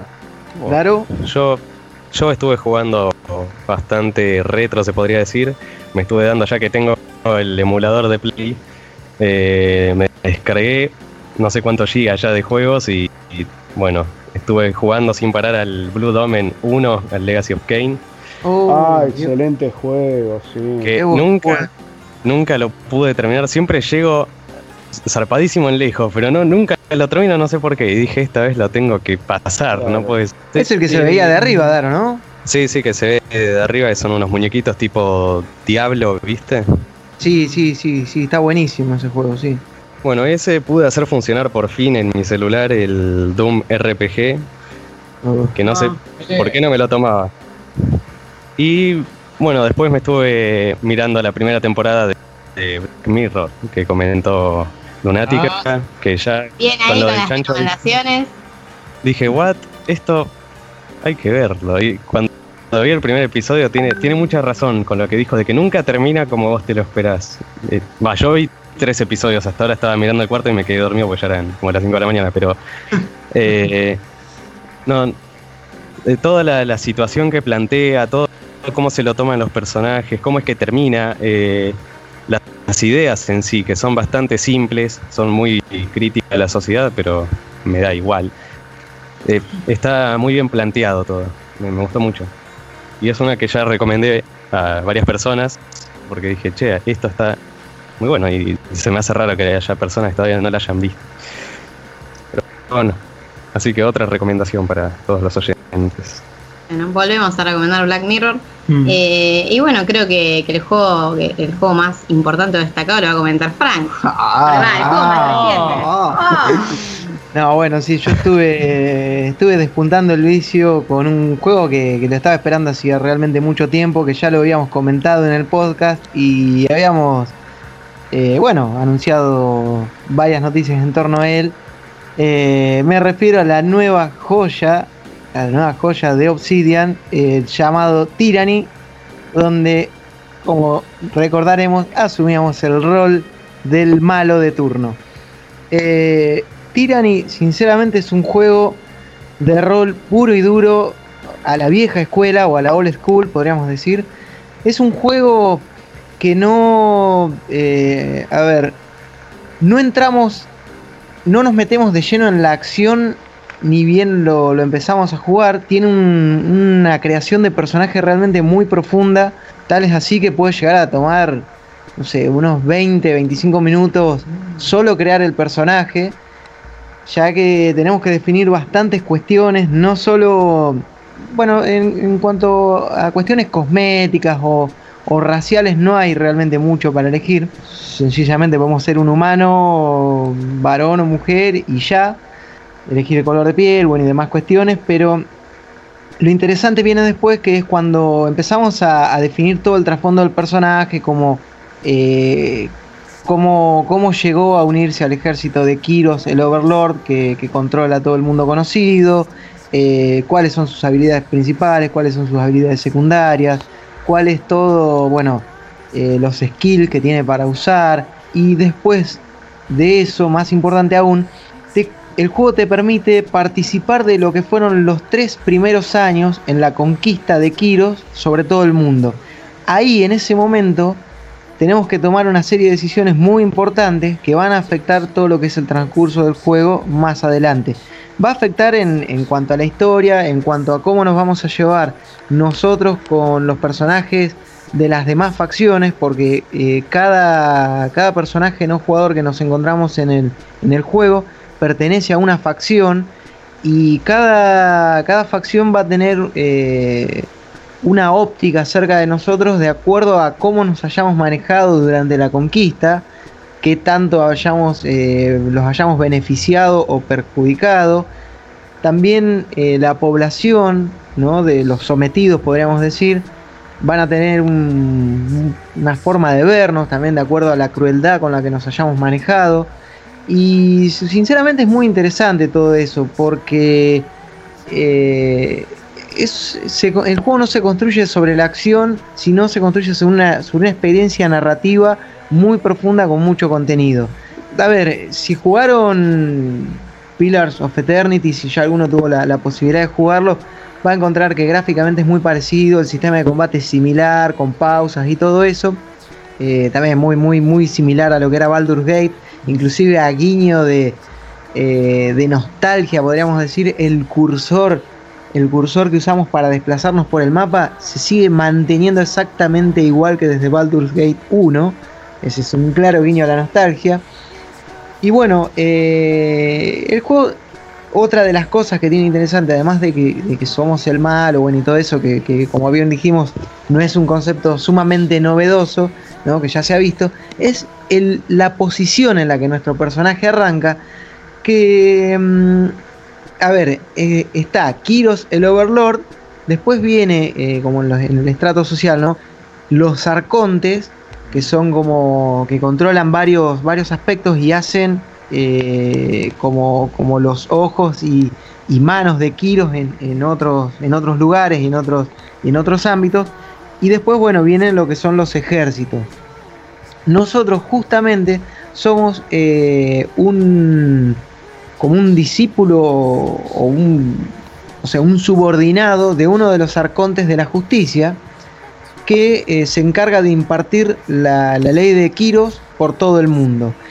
Y nos mandan a ver qué está pasando porque simplemente queda una porción de, de territorio por conquistar y la conquista no avanza. Entonces, bueno, el tipo nos manda para decir, che, ¿qué está pasando ahí? Que, que no estamos conquistando el territorio, ¿no? Y bueno, ahí arranca el juego y ya, como les digo, nos pone en una posición de poder por encima de los generales y por encima de mucha gente que muchas veces se tienen que comer los mocos ante cualquier tipo de cuestionamiento, reproche o, mm, no sé, eh, llamado de atención que les hagamos. Eh, con lo cual, bueno, evidentemente va influyendo negativamente o positivamente en, cómo nos van viendo y demás. Eh, la verdad que es, eh, no sé, tengo que, tengo que jugarlo más aún porque recién pude dar un- unas primeras horas y como todos saben, un RPG toma tiempo en ver todo lo que ofrece y yo creo que recién estoy rascando lo que es la puntita del iceberg. Eh, pero bueno, nada, ya cuando tenga, tenga unas impresiones un poco más eh, firmes y más eh, elaboradas, que ya les digo, lo que fue la primera impresión, la primera, no sé, hora y media o dos horas que estuve jugando, dejó una muy, muy buena primera impresión. Pero bueno, ya cuando tenga las impresiones finales las verán plasmadas en palabras ahí en lo que será un, un review para nuestro sitio web. Así que bueno, yo por el momento se los recomiendo. Pero si quieren esperar a comprarlo definitivamente, luego de leer ya una opinión más, como diríamos, más concreta, eh, bueno, esperen que en breve ya, ya va a estar. Buenísimo. Yo lo que quisiera es eh, aprovechar, digamos, que, que vos te referiste, en, te referiste en un momento dado a lo que es eh, en sí el rol puro y duro en sí. Yo, bueno, si bien esta semana no, no tuve ocasión de, de jugar, pero les quisiera recomendar, teniendo en cuenta el tema del, concepto, del, del rol difícil en sí, eh, bueno, ustedes saben que, por ejemplo, bueno, los juegos de rol más estilo americano, qué sé yo, tienen un nivel de dificultad más acotado en sí, porque están pensados para, para otro tipo de público, ¿no? Eh, para un público, digamos, que va por el lado de que no se quieren esforzar mucho o quieren poder terminar el juego sin mayores inconvenientes. Yo lo que les quisiera recomendar con el tema del rol puro y duro en sí son los juegos de una empresa, o sea, de un estudio que se llama Piranha Bytes. Yo les quisiera recomendar los juegos de la, de, la serie Gothic y los de la serie Risen. Eh, son dos en sí eh, trilogías de juegos de rol muy, pero muy jodidos en sí. Son muy, muy difíciles. Eh, son juegos de rol que no, digamos que son, si bien son un tanto deficientes en el apartado gráfico en sí, recompensa mucho al jugador desde el punto de vista de la jugabilidad. Tienen un nivel de dificultad altísimo y realmente genera muchísima sati- satisfacción en sí al terminarlos. Eh, en sí, teniendo en cuenta ese concepto, yo la verdad que les recomiendo muchísimo esos juegos. Son juegos de rol medieval que combinan en sí precisamente características en sí, o sea, de, de- de ese periodo histórico, eh, o sea, caballeros medievales, la Inquisición, espadas y todo ese tipo de cosas con elementos, digamos, o sea, un poquito más fantásticos en sí, como son la, la convivencia del, del ser humano con criaturas mitológicas, eh, e incluso hasta con dinosaurios, que te estoy hablando no solo de dinosaurios, sino también de, de gárgolas, de golems y un montón de bichos, digamos, que, que forman parte de la mitología europea. La verdad que vale muchísimo la pena que los exploren. Acuérdense, o sea, la empresa se llama, es un estudio que se llama Piranha Bytes y una de las sagas se, se llama Gothic y la otra se llama Risen. Son tres juegos cada uno. Ah, sí, sí, sí, sí, sí. Ahora que los mencionaste, sí, ya. Porque yo te iba a preguntar si esos eran de ellos y sí, sí, son muy buen juegos. Yo igual Sí, prefiero sí, Risa. Son buenos y son muy, muy jodidos. Eso es lo que tiene interesante. Sí, sí, bastante. Eh, bueno, vamos a, a tomar en cuenta las, las recomendaciones y, y, qué sé yo, en algún futuro podcast tal vez eh, ahondás un poco más en profundidad en, en estas en este estudio y estos juegos, eh, Sí, sí, desde que- luego. Eh, bueno, creo que, que ya llega la hora de, de despedirnos y al- no sé, ¿alguno tiene algún saludo? No, yo, bueno, sí, simplemente quiero mandarles un saludo muy grande eh, justamente a la gente de Carlos Arcuri y And the Dusty Devils, que, bueno, nos, nos proporcionaron la música para el intermedio. Y les recuerdo que si quieren buscarlo, pueden buscarlos en Facebook, justamente, como Carlos Arcuri and the Dusty Devils. Y bueno, nada, disfrutar de su música. Así que ahí va mi saludo para ellos y creo que de parte de todos acá del podcast. Bárbaro. Yo Muy le, bien, voy a mandar eh, eh, un saludo a todos nuestros oyentes y, y a Mega Hunter. Le quería mandar un saludito también. en todos los programas, un saludo para él. Eh, bueno, yo lo que quiero, lo que quiero mencionar que, que la verdad está bueno que, que en el podcast, bueno, SHD en sí siempre tuvo audiencia de Argentina, pero tiene un gran cúmulo de audiencia de México, Chile y Venezuela. Y bueno, el podcast particularmente, eh, si el 50% de los oyentes son de Argentina y un 25% de México, que, que ya nos estuvieron comentando que, que, bueno, que algunos chistes, algunas cosas nuestras no las captan, pero está muy bueno que, que nos escuchen y qué sé yo, tal vez aprendan algo del habla argentina, ¿no? Tal cual. Ya que estamos entonces hablando de eso, le mandamos también un saludito al abuelo Kraken desde acá. Em, pero bueno, sí, obvio, un saludo a todos los que nos escuchan, que son los que hacen que, que cada 15 días sigamos publicando, ¿no? Tal cual. Sí, desde luego. Así que bueno, Eh, gente. así que bueno, eh, como siempre, eh, nos pueden leer eh, todos los días en www.shdownloads.com.ar, en Facebook como Survival Horror Downloads, también tenemos un grupo de Facebook que es Comité del Horror, eh, barra barra SHD Community. Con ese mismo nombre nos encuentran en Steam, como mentores de Steam, que recomendamos más que nada, bueno, juegos de, o de terror o de géneros de similares. Eh, en Twitter como SH Downloads y en Instagram también, como arroba SH Downloads. Así que, bueno, espero que nos sigan. Y, y nada, nos estamos viendo En en 15 15 días. días. 15 días. Viendo, escuchando, ¿no? Oyéndonos en 15 días. Exactamente. bueno, gente, nos vemos. Un gran Nos abrazo. Chau, chau. Hasta la próxima. Chao. Adiós.